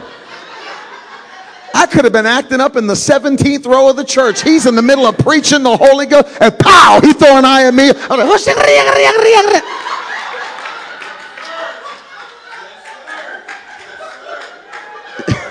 you know what that's called? Authority. That's called authority. I said it's called authority. People think that they're going to walk around and command demons to go and cancer cells to go, and your kids are slapping you in the face in the mall because you won't buy them a candy. If you do that one more time, it's time out for you. Meanwhile, you got three black eyes. Your kid has abused you. CPS is going to come and take you from your kids. Your kids are abusing you. Ma'am, we really feel that you're unsafe staying here with your kids. Your kids are hoodlums. I'm just going to tell you now, we're going to put you in a safe place, ma'am. You don't have to worry. Thank you. Thank you. Put you in witness protection. It's your kids, your six year old kids coming to find you. Your six year old kid has put a hit out on your life. He's got a 22 with a silencer. He's looking for you. I told her I wanted the big lollipop. What in the world kind of day are we living in? Kids are slapping their parents around, screaming at them in the mall, and they got them on leashes because we can't get them to calm down. And we think we're going to have authority in the church. We got to get authority in the home first. Paul said, let me tell you, if somebody wants to be a deacon or an elder or a bishop in the church, let him first rule his own house well and have a wife and kids that respect him and do what he says and have authority in his own home. He said, because if he can't rule his own home, how can he rule God's house? He got to get the natural together first before the supernatural comes together. And these men didn't have the power or glory of God. And let me show you why. Look what they did. Here's their mistake before we pray. I feel the anointing in here, man. Somebody's about to get a touch. If you haven't walked in glory before tonight, you're leaving here with an impartation of glory. I said glory. Things are about to turn around in your life starting tonight. Whatever harassed you is leaving you tonight. Whatever thought it was going to stick its little head in your face and mock you and say, I'm going to stay here for the rest of your life. Depression, anxiety, panic attack, chronic. It's leaving tonight. Sickness trying to creep up in your body, arthritis in your joints, stuff in your organs, blood not working right. You got your pancreas won't even produce insulin like it should. It ends tonight in Jesus' name. Your body's the temple of the Holy Ghost. You're a container of eternal power, and you're leaving here changed tonight in Jesus' name. Look at their mistake. Whew, I feel this Holy Ghost. They said, In the name of Jesus, who Paul preaches. You got a problem if you got to lean on somebody else's anointing. Notice they didn't say, In the name of Jesus, who we preach. They had to try to lean on Paul. And the devil called him out because he knew you're trying to hand out somebody's business card that you don't even know. You're calling in markers you don't even have. You don't know Paul. You never sat under Paul's ministry. You didn't get no impartation from Paul because if you did, we'd already be out of here. Because notice, when Jesus sent them out, first he sent out 12, then he sent out 70. What did they come back saying? Even the devils are subject unto us. When Jesus sent them out, they had power. When Paul sent them out, they had power. When Apollo sent them out, they had power. But these men were not of them. I said, These men were not of them.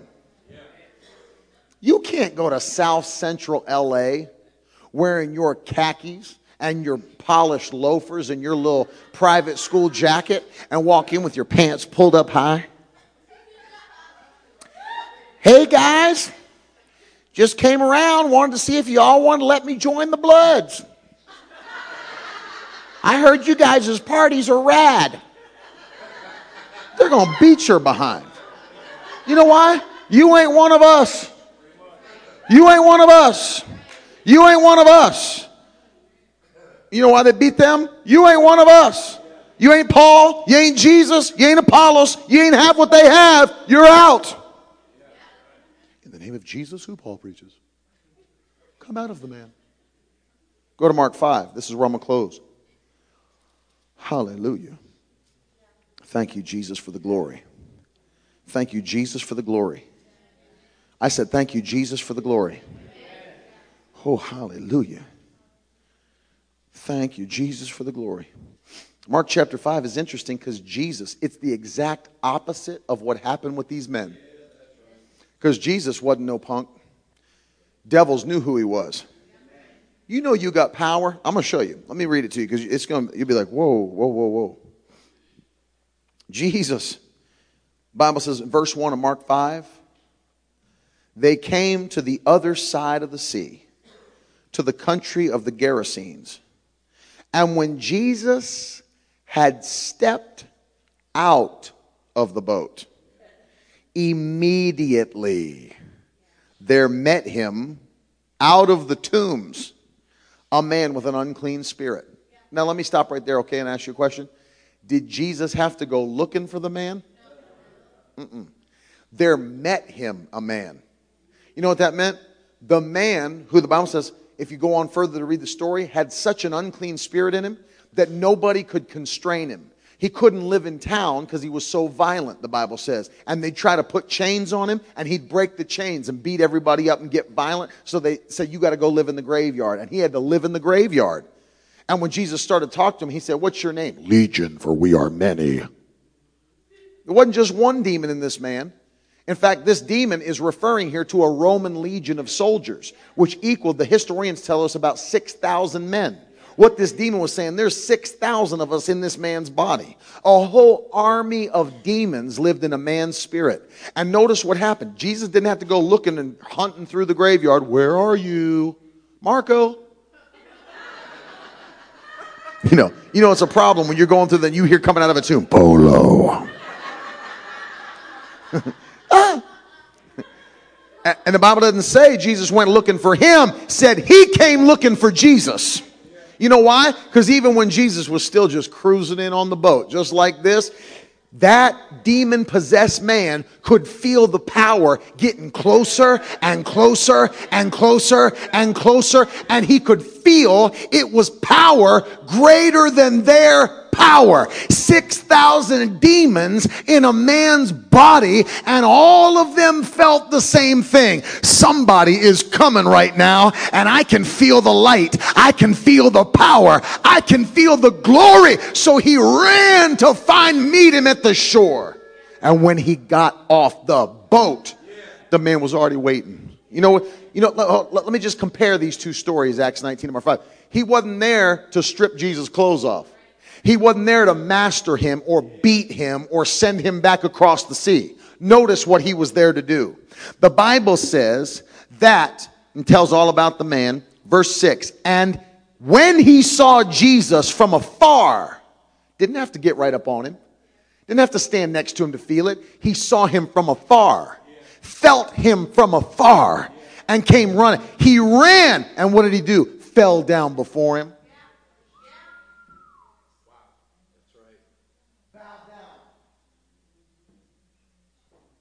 and began to beg him. Crying out with a loud voice, he said, What, what do you have to do with me? Why are you here? Crying out. What do you what business do we have? Ha. What? Jesus, you're son of the most high God. I adjure you by God. Don't torment me. Big change, isn't it? Big change, isn't it? One demon possessed man beat up seven sons. Stop here and listen. One demon possessed man with one demon beat up seven men and sent them down the road. 6,000 demons begged one man, please don't mess with us. Please do not mess with us. Please do not harass us. It ain't, already, it ain't even our time yet. Our. You know what that is? It starts to get childlike. It's time for bed. You said five more minutes. You said I got five more minutes.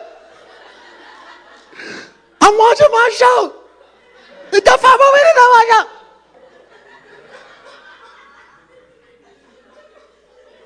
And let me tell y'all something. It turned a demon, it turned an army of demon into some babies. Dude, it ain't our time don't harass me. You know what that meant? He knew full well Jesus had the power to harass him. and let me ask you a question. What court you going to take him to? He could stand there all day and harass the fire out of you. Who are you going to appeal to? What cops are you going to call? What court you going to sue him in? well, he harassed us. Yes, he did. And we all watched and loved it. Because you've been harassing this town for years. I said that to say this Jesus was sent to harass what was sent to harass you. Jesus was sent to harass what was sent to harass you. Depression's come against your mind, he was sent here to harass and destroy depression, sickness, disease. In fact, 1 John 3 8 says it this way The Son of Man, or the Son of God, was made manifest that he might destroy the works of the devil. Everybody loves to quote John 10 10. He's come to give us life more abundantly. But flip the coin over and recognize this. If he's going to give you abundant life, he has to destroy whatever's trying to keep abundant life from you.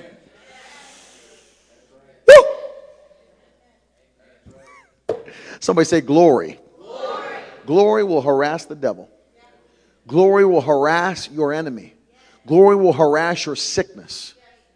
There was a man named Dr. John G. Lake, carried the fire of God. I mean, he was an apostle to South Africa. He had healing rooms in Spokane, Washington, that over a 10 year period of time, he and his assistants, he, they would have sick people just come to the house. It was just a regular house.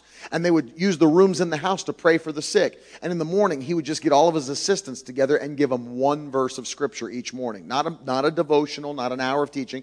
He'd say, meditate on this one verse today, and then lay hands on the sick and heal them. He didn't say just lay hands and pray. He said heal them.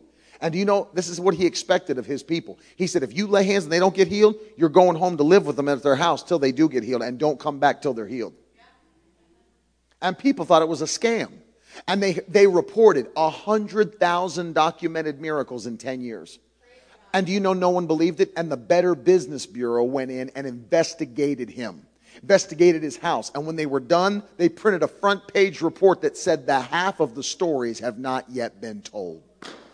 A man flew up from Washington, D.C. after those 10 years and declared Spokane, Washington, healthiest city in America. And so this is a man that carried the fire of God. And one time, a, a set of parents brought their young son who uh, what I should say, young adult son. He was like in his late teens, and he had stomach cancer. And the stomach cancer was so severe it had eaten through his stomach lining, and it was just open sores on his belly. Doctors had given him up to die. He said, Lift up his shirt. And he took his hand and laid his hand on the sores and cursed cancer and commanded it to come out. They brought their son back two days later and they said, Brother Lake, wonderful testimony, but we need you to explain it to us. And they lifted up his shirt. It was all baby skin, fresh, new. He said, But look at this. And when they showed him the skin, Dr. Lake's handprint was burned a half inch deep into the baby's skin. And they said, What in the world is that? He said, That's the lightnings of God that flowed through my body, that destroyed the cancer cells and brought healing into your son. You know what it is? It was the glory of God that was flowing through his body. It's flowing through your body tonight. It's flowing through your home tonight. It's flowing through your kids tonight. It's flowing flowing through your mind tonight. It's flowing through your finances tonight. It's the glory of the Most High God. Woo, hallelujah. I said it's the glory of the Most High God.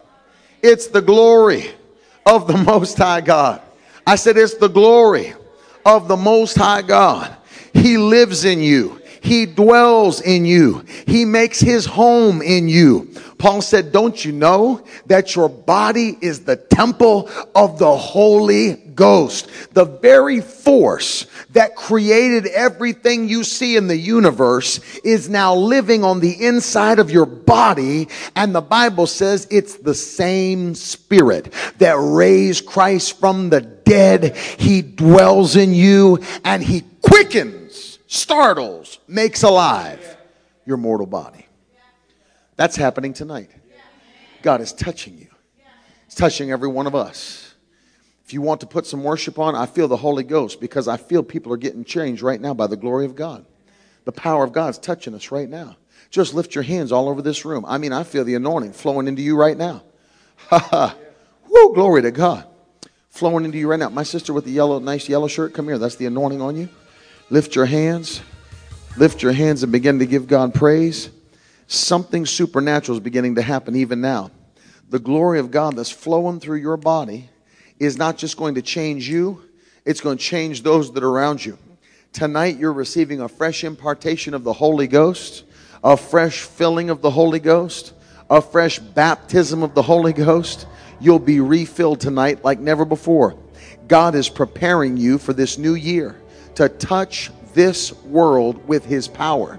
His glory is going to flow from your hands, from your mouth, from your life like you've never seen. And you're going to rejoice all through 2019. As His glory is made evident in your life, you shall rejoice, you shall rejoice. Fire of God come upon her tonight. You shall rejoice. Glory of the Holy Ghost. Glory of the Holy Ghost. Ha ha ha ha ha. Mighty glory of the Holy Ghost. There's none like him. There's none like him. Somebody lift your hands and thank the Lord. There's nobody like Jesus. Nobody like Jesus. He's wonderful. I said, He is wonderful. Shh. Stan Reagan, lift your hands. Power of God's on you now. And I tell you, as an addition to the word I gave you, what was it in the fall? Now we're in a new year. And hear what I tell you tonight. It's not an accident you're here tonight. A new year is a new season for you. A new season for you. And God's going to bless you in abundance. And I'll tell you this He's going to show Himself more real to you in 2019 than in the history of your life as a believer. the best things you've ever seen as far as your involvement and interaction with the Holy Ghost are going to be seen in the first quarter of this year. For God has mighty plans for you to bless you and to use you. the gift that He's placed on the inside of you is not dead, it's not gone. He's using you. Fire of the Holy Ghost come upon her tonight. Glory of God. Ha ha ha. ha. Glory of God. Mighty glory of God come upon her tonight. Shida marasta reke de grinde de besete. Mighty glory of God come upon her tonight. And you'll not be the same. You shall not be the same. Ho. Put your hands on your belly where the spirit of man is. Fire of the Holy Ghost come upon her in Jesus' name. That's fresh fire of God. You believe it? Stand on your feet. It's not just His glory coming upon you tonight, but there's also a touch that's flowing through your body. A touch is flowing through your body. Supernatural healing touch flowing through your body tonight. Hallelujah. Everybody lift your hands and just begin to pray in the Holy Ghost.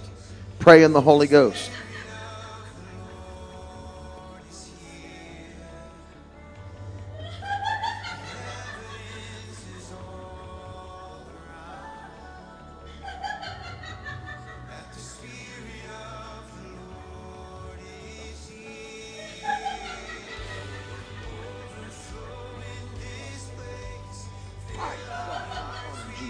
Glory of God come upon her tonight.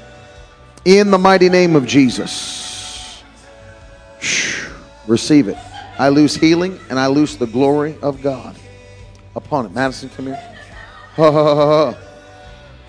Double portion come upon her tonight in Jesus' name.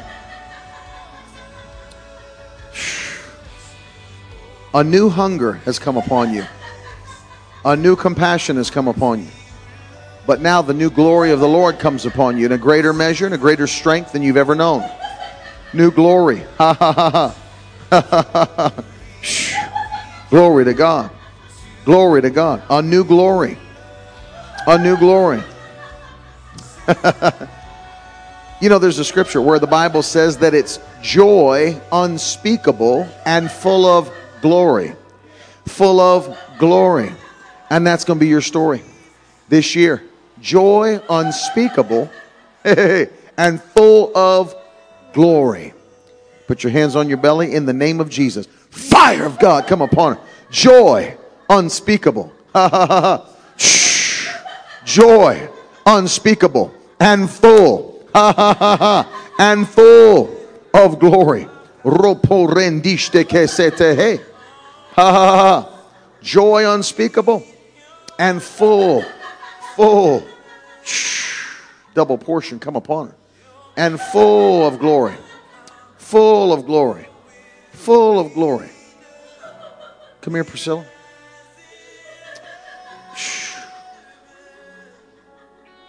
There's a new strength coming on you, even to assist with what this house is doing in the future. A new assistance. That's a, they call that the ministry of helps. That's a very important and needed ministry. A new strength comes upon you tonight. A new anointing comes upon you tonight to stand in this new season. For God's got plans for this church, plans to advance, plans to advance, plans to advance the vision and the ministry of helps will be more needed than ever. So a new glory comes upon you this night. Fire of the Holy Ghost come upon it. A new glory. Ho ho ho ho. Ha ha ha. A new glory. Shh. Glory to God. Finances are coming in in 2019. Things that God's put in your heart to do. You said, Lord, where's it going to come from? God's sending the provision in Jesus' name.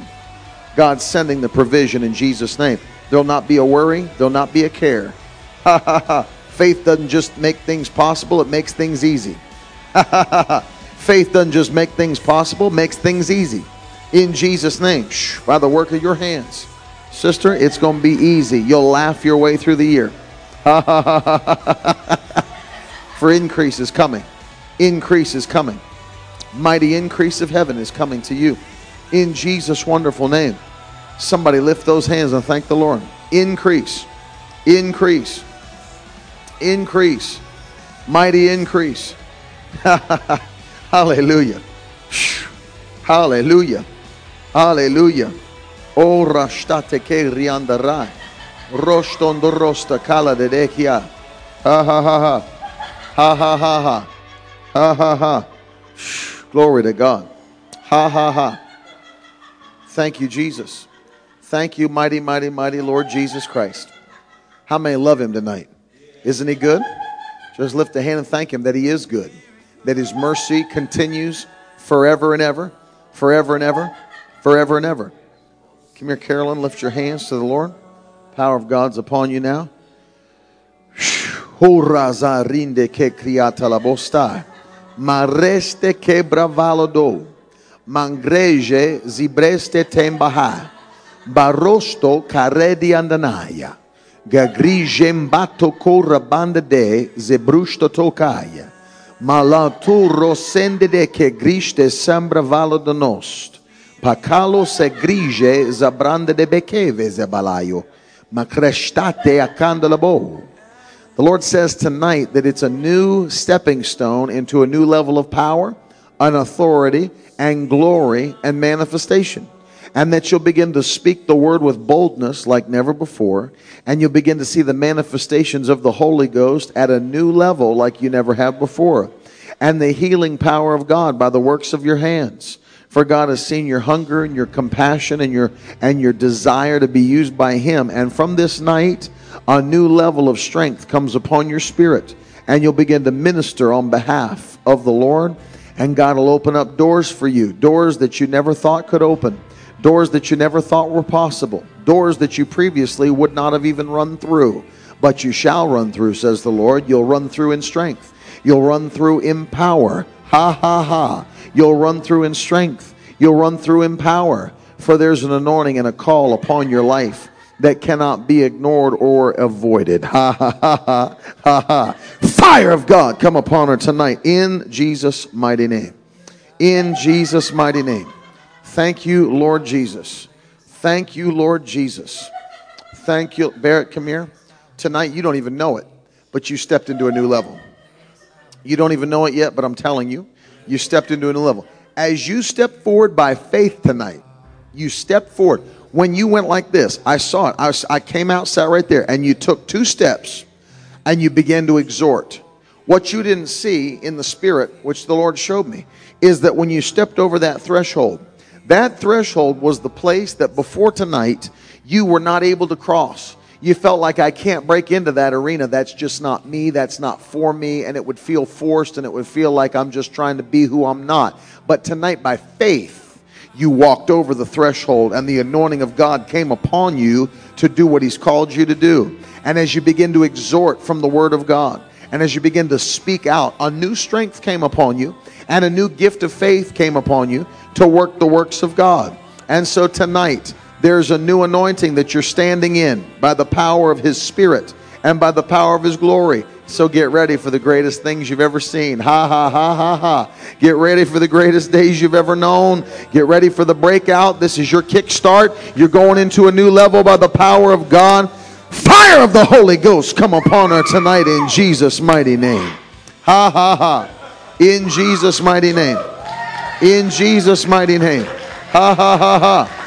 Ha ha ha ha ha ha. Ha. Oh, shh. Ha ha ha ha ha. ha. Oh, shambara ketehe. Ha ha ha. Glory to the Most High God. Thank you, Jesus. Thank you, Jesus. Thank you, Jesus. How many love him? You love him. You love him. We all love him. That's why he manifests his presence. The Bible says that when you love him, John 14, 21, those who love him are qualified for his manifestation. He manifests himself to those who he loves. That's us. Somebody say, That's us.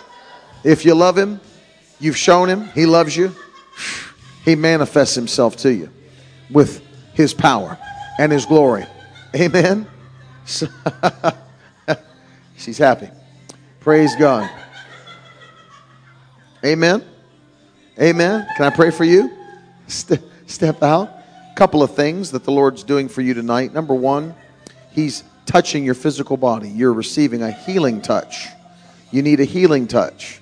And God's going to touch you. I don't know your story. I don't know what has been done in the past, but I feel that to tell you this, that God's going to set you in a place of freedom to the degree that you'll not need assistance from the outside to walk in the health and strength that you need. You won't need prescription medication. You're not going to need the care of some third party, for the Lord will care for you. Casting all your cares upon Him, for He shall care for you. And you'll not need to be on any kind of medication for your life to be whole. God sends a healing touch into your body tonight. Secondly, the glory of God begins to operate in your life. There are some people, some family members that you've been praying God would truly touch and show himself real on their behalf because they're not where they should be with the Lord right now. And you've been saying, Lord, when's going to be my time to confess? Household salvation belongs to us. As for me and my house, the Lord said, I've heard your prayer. 2019 is going to be a rejoicing year for you because those that you've prayed for, those that you've asked God and cried out in prayer, He's touching them this year. and not just will your body receive a touch, but your family and your loved ones are receiving a touch. Lift your hands to the Lord in Jesus' name. Fire of God come upon her tonight in Jesus' mighty name. Glory of the Holy Ghost. Glory of the Holy Ghost. Woo, glory to God. Come on, brother. I'll tell you, there's a touch for you too. Shikaman rabonda. Oh, that's the weight of his glory. That's the weight of his glory. hey, it's the weight of him, isn't it wonderful? It's wonderful. It's wonderful. The Bible said in the Old Testament that the priest couldn't even stand to minister because of the glory of God. Couldn't even stand to minister. Amen. Woo-hoo. Hallelujah. Isn't he wonderful? Isn't the Lord wonderful? We love him. Fire of the Holy Ghost come upon him. Good to see you, friend. Ha ha ha ha. Ha ha ha ha ha ha ha. Woo! Shikarama rodo rebendike Hallelujah. Ah, ah, ah. I send the anointing to your dad right now. I send the anointing to your dad. I'm taking this cloth, I give it to you, and we lay our hands upon it. Even it doesn't matter if it's a small thing, big thing, it's trespassing on God's property. His body is God's property. Ha ha ha. I curse it in Jesus' name. Whatever would try to even, you know what? Even steal his comfort. Devil's a liar. Not even a cough can stay in Jesus' name. Go by the fire of God in Jesus' mighty name. And I transfer that anointing as Paul did into that cloth as Philip lays that on his father's body. I thank you. Every evil thing that tries to attack him has to go, and a new strength comes into him. New strength comes into him. Ha ha ha ha. He'll run like the wind in 2019. You tell him I said that, and I'm going to come see him. He'll run like the wind. He'll run like the wind in 2019. He's going to run like the wind. Amen. You believe it? Power of God. Both of you, stand, lift your hands. Come with me. Let's get up here where I can take a look at you. Hallelujah. Peaceful rest for these babies. Jesus' name. Peaceful rest. Amen. You love the Lord? Amen. Praise God. You believe it? Stand on your feet, lift your hand. A new joy just hit you right there. I just walked by, power of God hit you. Glory. The glory of God. Amen. Isn't the Lord wonderful? Yes, He's wonderful. He's mighty. He's mighty. He's almighty. Now I don't know I don't know that I've ever met you. Maybe I have in passing. I can't remember, but I'm just going to tell you something by the Spirit. I don't know where, what your story is, where you come from, but I feel like that you have family that is in another country somewhere. You have family that is in another country or living in another country, something like that. Is that accurate? Do you have family in another country? You do have some. Not you, but you have some. I'm going to pray for a couple of reasons. Number one, there's something that's been held back from you or your family that was done as a manipulation, shouldn't have been held back. It belongs to you rightfully, and it's coming to you. Do you believe that the Lord would release that to you? You believe He would. You believe He'll do it? It's coming into your hand in this year in Jesus' name. The devil will not steal. You know that came on me this morning? I was sitting right here at the table. We were doing Facebook Live, and the Lord came upon me, and it had my spirit go to Proverbs 6:31. The Bible says, "When the thief is found, he must repay seven times what he stole." It's coming into your hand in 2019 in Jesus' mighty name. Amen. The devil will not steal from you or your family members, wherever they may be. It doesn't matter. It's coming into your hand in Jesus' mighty name. Amen. Number two, God's getting ready to open up some doors for both of you. You have a hunger, but not only do you have a hunger, there's a call on you to do supernatural things. Amen. And God's going to open what we call a door of opportunity. Paul said to the church in Corinthians, as he wrote that letter, he said, I was going to come be with you, but the Lord's opened up doors of opportunity here. And he said, Although many oppose me, the doors are open, and I'm going to do the work of the Lord. God's opening up doors of opportunity for both of you. Get ready for this because 2019 is going to be the most blessed year you've ever had. Doesn't matter what last year was like, doesn't matter what previous years were like. Breakthroughs coming this year. Amen.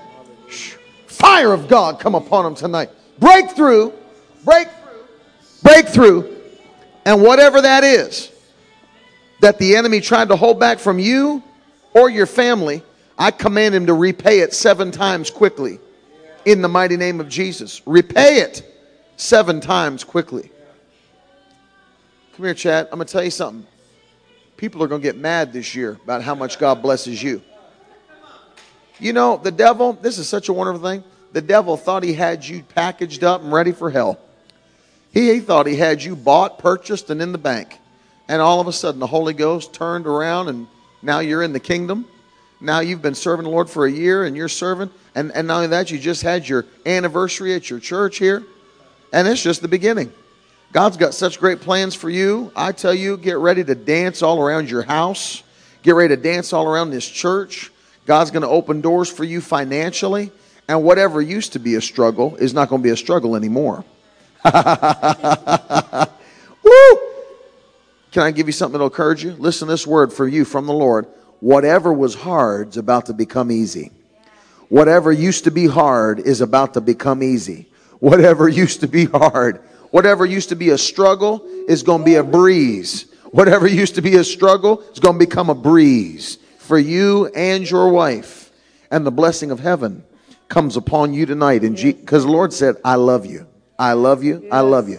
I know that's not a prophetic word that people always need to hear, but some people need to hear it. Because some people, the enemy's made them believe God doesn't love them anymore. Or maybe they've gone too far, or things have happened that have taken away their opportunity to be blessed. And I tell you by the Holy Ghost that God has not forgotten about you and your time's not over, but this is the best season of your life. Get ready. Ha ha ha ha ha. Ha ha ha ha ha ha. Fire of God come upon him tonight in Jesus' name. Amen, Miss Amanda? You believe it? You believe that? I know you do. Whatever was hard, it's becoming easy in the name of Jesus. Faith doesn't just make things possible, makes things easy. Amen. You know, you know what's hard is when you have to wrestle a giant for 4 hours and try to overpower a giant and try to take him out and it's a hand-to-hand combat and then you got to sit there and wonder can I beat a giant? You know what's easy? Knock a giant out with a rock, take his own sword and cut his head off. That's easy. It's not hard. Faith doesn't just make things possible, makes them easy. Makes them easy. You can sign contracts easy. Easy. Whatever was hard, it's getting ready to become easy. You guys are walking in the joy of the Holy Ghost all this year. It's like you've never known. Fire of God. In Jesus' name. Amen. Somebody say, Fire of God. The glory of God. It's upon my life. It's upon my family. Yes. Yeah, yeah, yeah, yeah, yeah. Shh. Ha ha ha. Yes, yes, yes. Yes. Yes. Yes. Stand up. Glory to God. Lift your hands. Something leapt in your spirit. As I was exhorting Barrett, something leapt, didn't it? It just leapt up? Yes. Because you have a hunger and a desire. You said, Lord, let that be my story too. Not what you said? Yes. You said, God, don't let it just be her, let it be my story. Yes. He heard you. That's why I'm back here in the shadows to tell you that it's your story too. It's your story too. And you're going to another level. Ha ha ha. Fire of God. Shh. Ooh, You might as well get your victory lap too. Hallelujah. Marissa, stand on your feet. Power of God is upon you as well. Oh, yeah. Shh. Your whole family is receiving a touch. Your son, your daughter, husband, you. Power of God flows through your family, flows in waves and waves. And just when you thought it couldn't get any better, it's getting better than that. It's getting better than that. it's getting better than that. and just when you thought you were on cloud nine, God said, I got cloud 10 for you. Hallelujah. Woo! And, and let me tell you, tw- 2019, it's a year of promotion for you, not because I said so, because I'm not the one who gives promotion, but promotion comes from the Lord. And God said it's your year of promotion in 2019. You're going to the next level. Hallelujah. oh, yeah.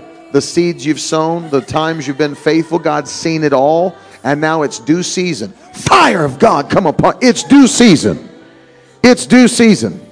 It's due season for a next level kind of blessing. Next level kind of blessing. Shh. Woo! Come on. It's a next level kind of blessing. It's a next level kind of blessing. Yeah. it's a next level kind of blessing. you said, Lord, don't let him walk by me and not call me out. I need a word. you got a word from the Lord. It's a next level kind of blessing. And you'll, oh, shh. And, and, I, and, I, and I hear this where I've never said this to anybody. Ask my wife, but it'll be like an earthquake hit your house.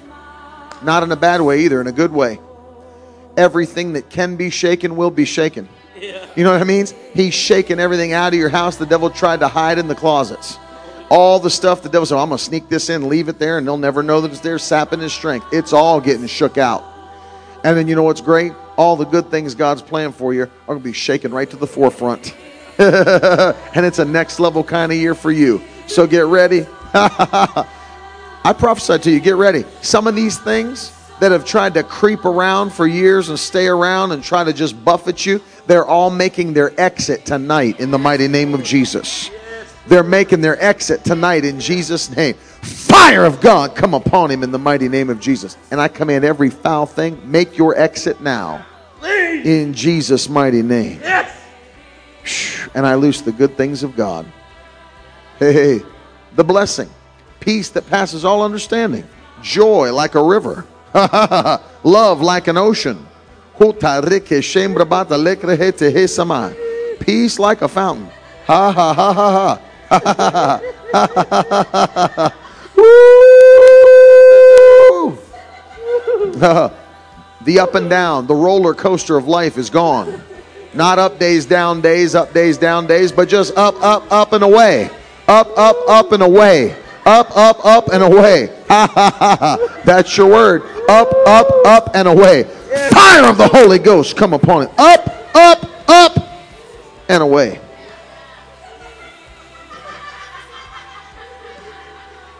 up, up, up, and away.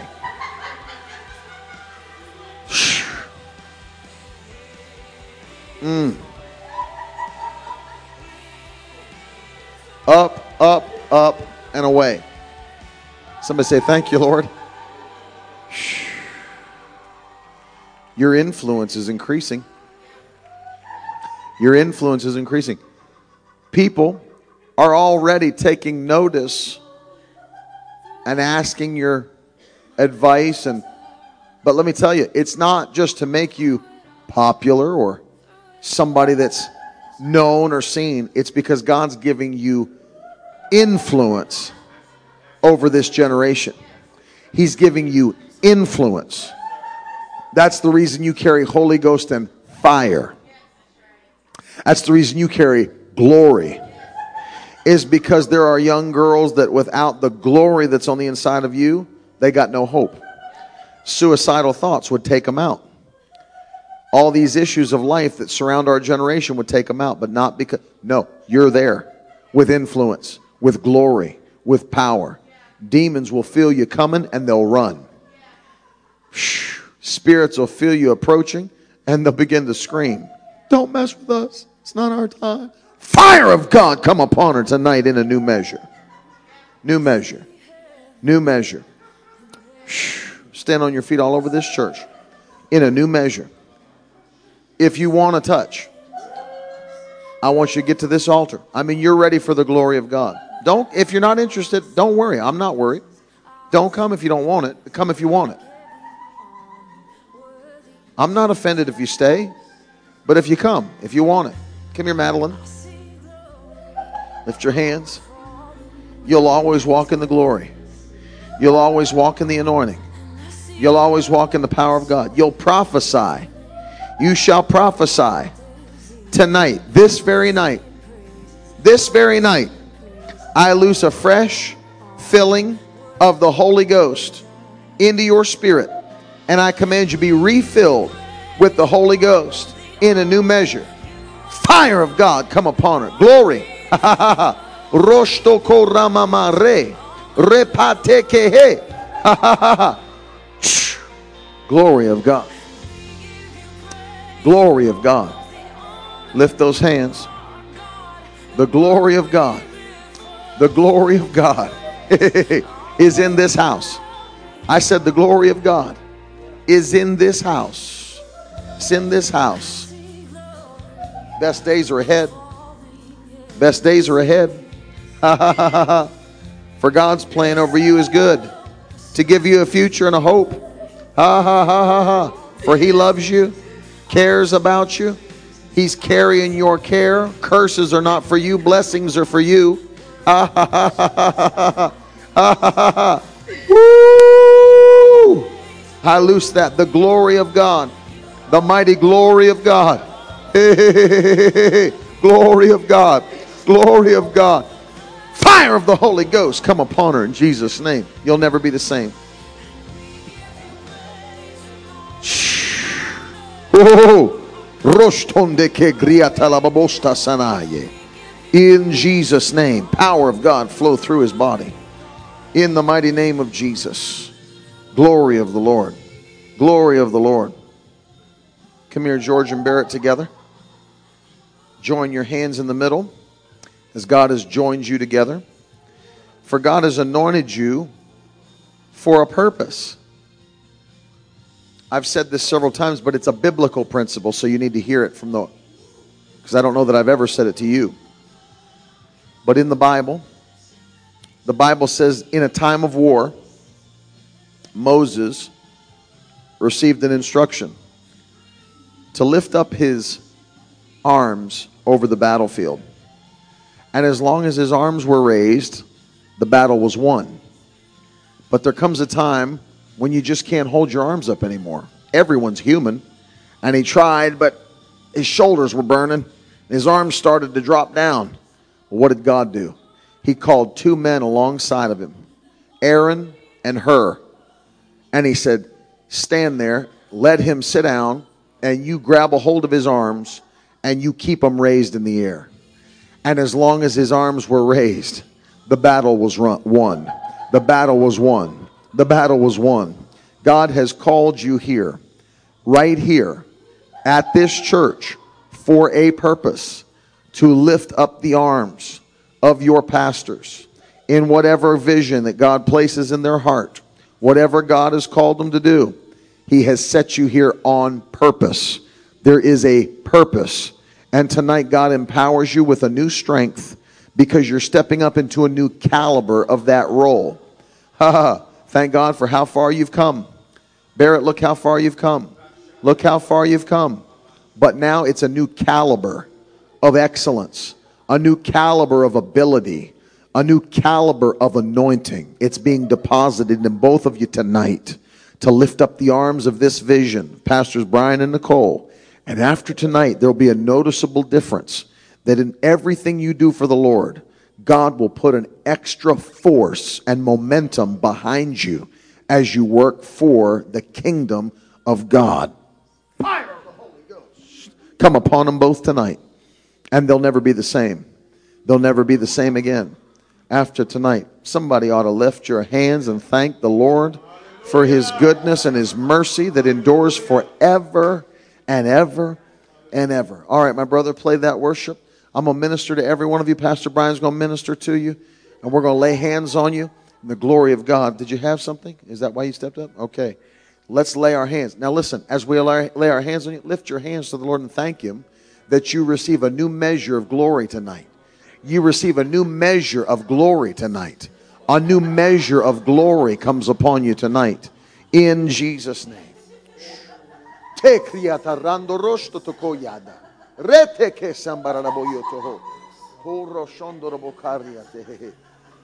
Fire of God come upon him. Hey, mighty fire of God come upon him. Use him, Lord Jesus. New measure. Fire of God come upon her. hey, glory of God. Glory of God. Fire of the Holy Ghost come upon him tonight in Jesus' name. Hallelujah. Hey, glory, glory, glory. A new glory. Ha ha ha ha. Ha ha ha ha. Ha ha ha. Ha ha ha. New glory. A new glory comes upon you, Tiffany. Jesus' name. Hey, hey, hey. A new glory comes upon you tonight. Uh, you'll never be the same. No, no, no. God gives you new strength, new glory. Ha, ha, ha. New strength, new glory, new strength, new glory. Priscilla, new strength. Another caliber. You're going to another caliber. Jesus. It's so real over you. I just tell you, I wouldn't leave this church tonight without taking your own victory lap because you're on another level tonight. Another level tonight.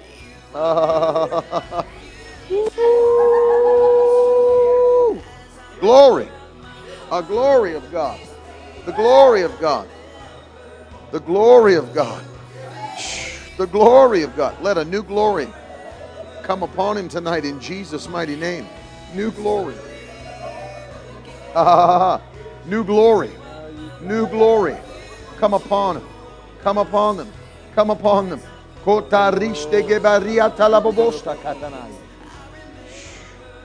New glory. Come upon him tonight.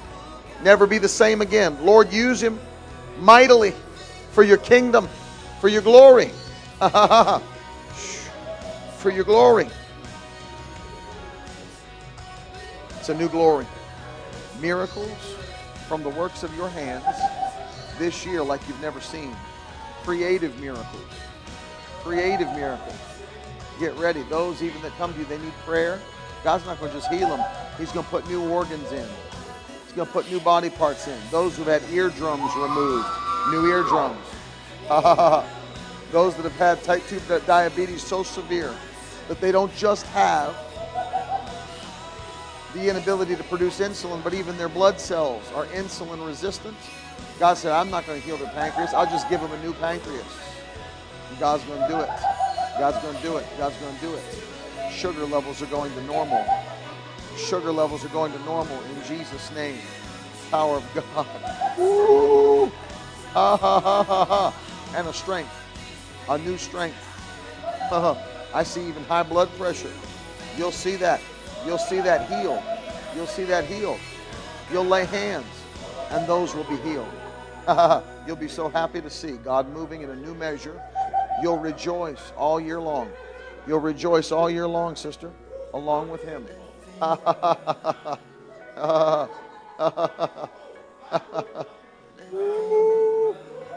You'll rejoice all year long.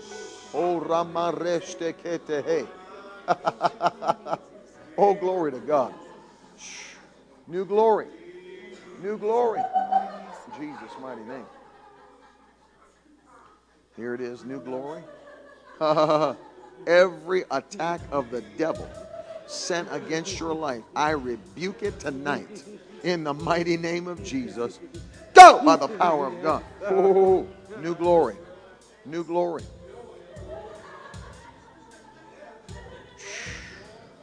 New glory by the power of God. A new glory. You'll say to your wife, When has it ever been this easy? When has it ever been this easy? You'll marvel. Both of you will turn to each other throughout the year and just, it'll be another smile. It'll be another smile. Look, uh, here it is again. Here it goes again. Here it goes again. When was it ever this easy? That'll be your story this year. When was it ever this easy? Only God can do it. Only God can do it. Only God can do it. New glory. In Jesus' name, Lord, give them new glory. The blessings of heaven to overtake their life. In Jesus' name. The Lord's touching you tonight. You'll never be the same after tonight. Every attack of the devil, even that tried to make you feel like you were unworthy of God's love, and his glory and his grace over your life. The devil is a liar. And everything that would try to attack your peace or your joy is leaving tonight. Even past hurts are being healed for both of you. And there's a new joy and a new peace coming upon you tonight. So rejoice, for it's a new glory. Fire of God come upon her tonight. New glory. New glory. new glory. New glory. Oh, get ready for this new glory. Fire of the Holy Ghost. Come upon her tonight. You'll not be the same. You'll not be the same. Woo! You'll not be the same. Fire of God come upon it tonight. You'll not be the same. New glory. New glory. How you doing? You doing good? You doing good? Bless her, Lord. Bless her abundantly. I thank you, Lord, this baby will never know lack. She'll never know poverty. She'll never know tragedy. She'll never know sickness nor disease. She'll never know addiction. She'll never know abuse. She'll be blessed throughout her life. She'll never know perversion. She'll never know lesbianism. She will be blessed throughout her life by the blessings of the Lord. As her parents train her up in the way they should go, they'll not get depart when they get older.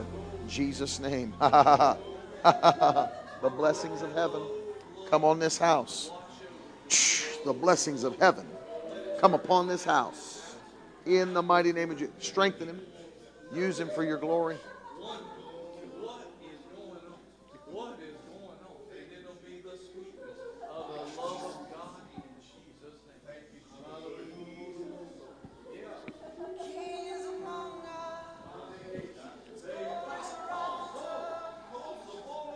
There's a violent, a violent blessing. The kingdom of heaven suffers violence. The violent take it by force.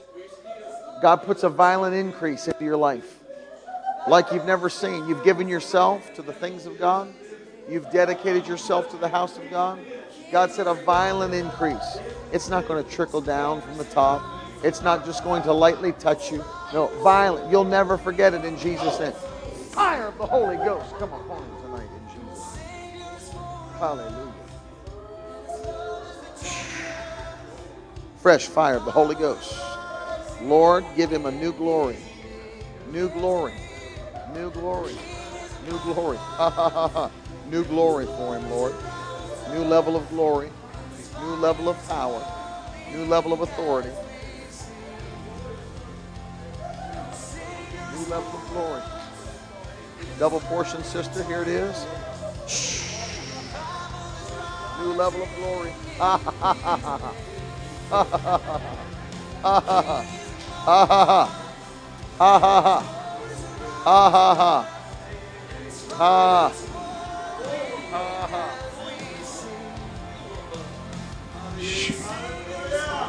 A new level of glory. A new level of glory. Glory. Joy overflowing. Strength overflowing. A new level of glory. Ha ha ha ha ha ha. A new level of glory. Ha ha ha ha ha ha. Oh, next level. Let her cross over into her next level quickly, quickly, quickly, quickly. Quick power of God. Come upon her tonight in Jesus' name.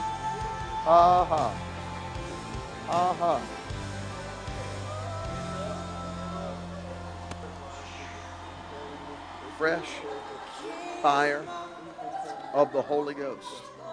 Ha. New glory. New glory. New glory. New glory.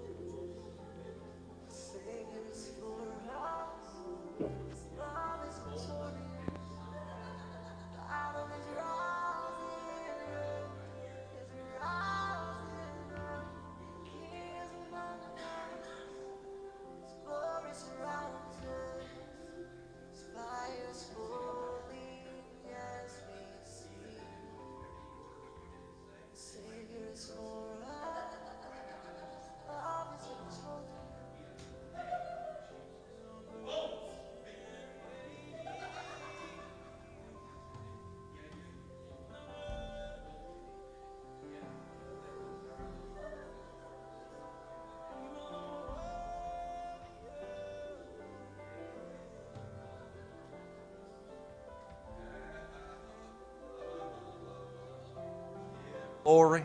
Sondolo kofish. Manda voto voso vero manso bobo. Biatara bosi. Hey, glory of God. Hey, now listen. Now listen as we're getting ready to wrap up. And, uh, huh? Okay, yeah, y'all can come on up. If you if you still haven't got prayer, you want you want that glory of God in your life, you're desiring that, just come on up right now. I want to tell you, I want to tell you, turn the turn the music down just a little bit.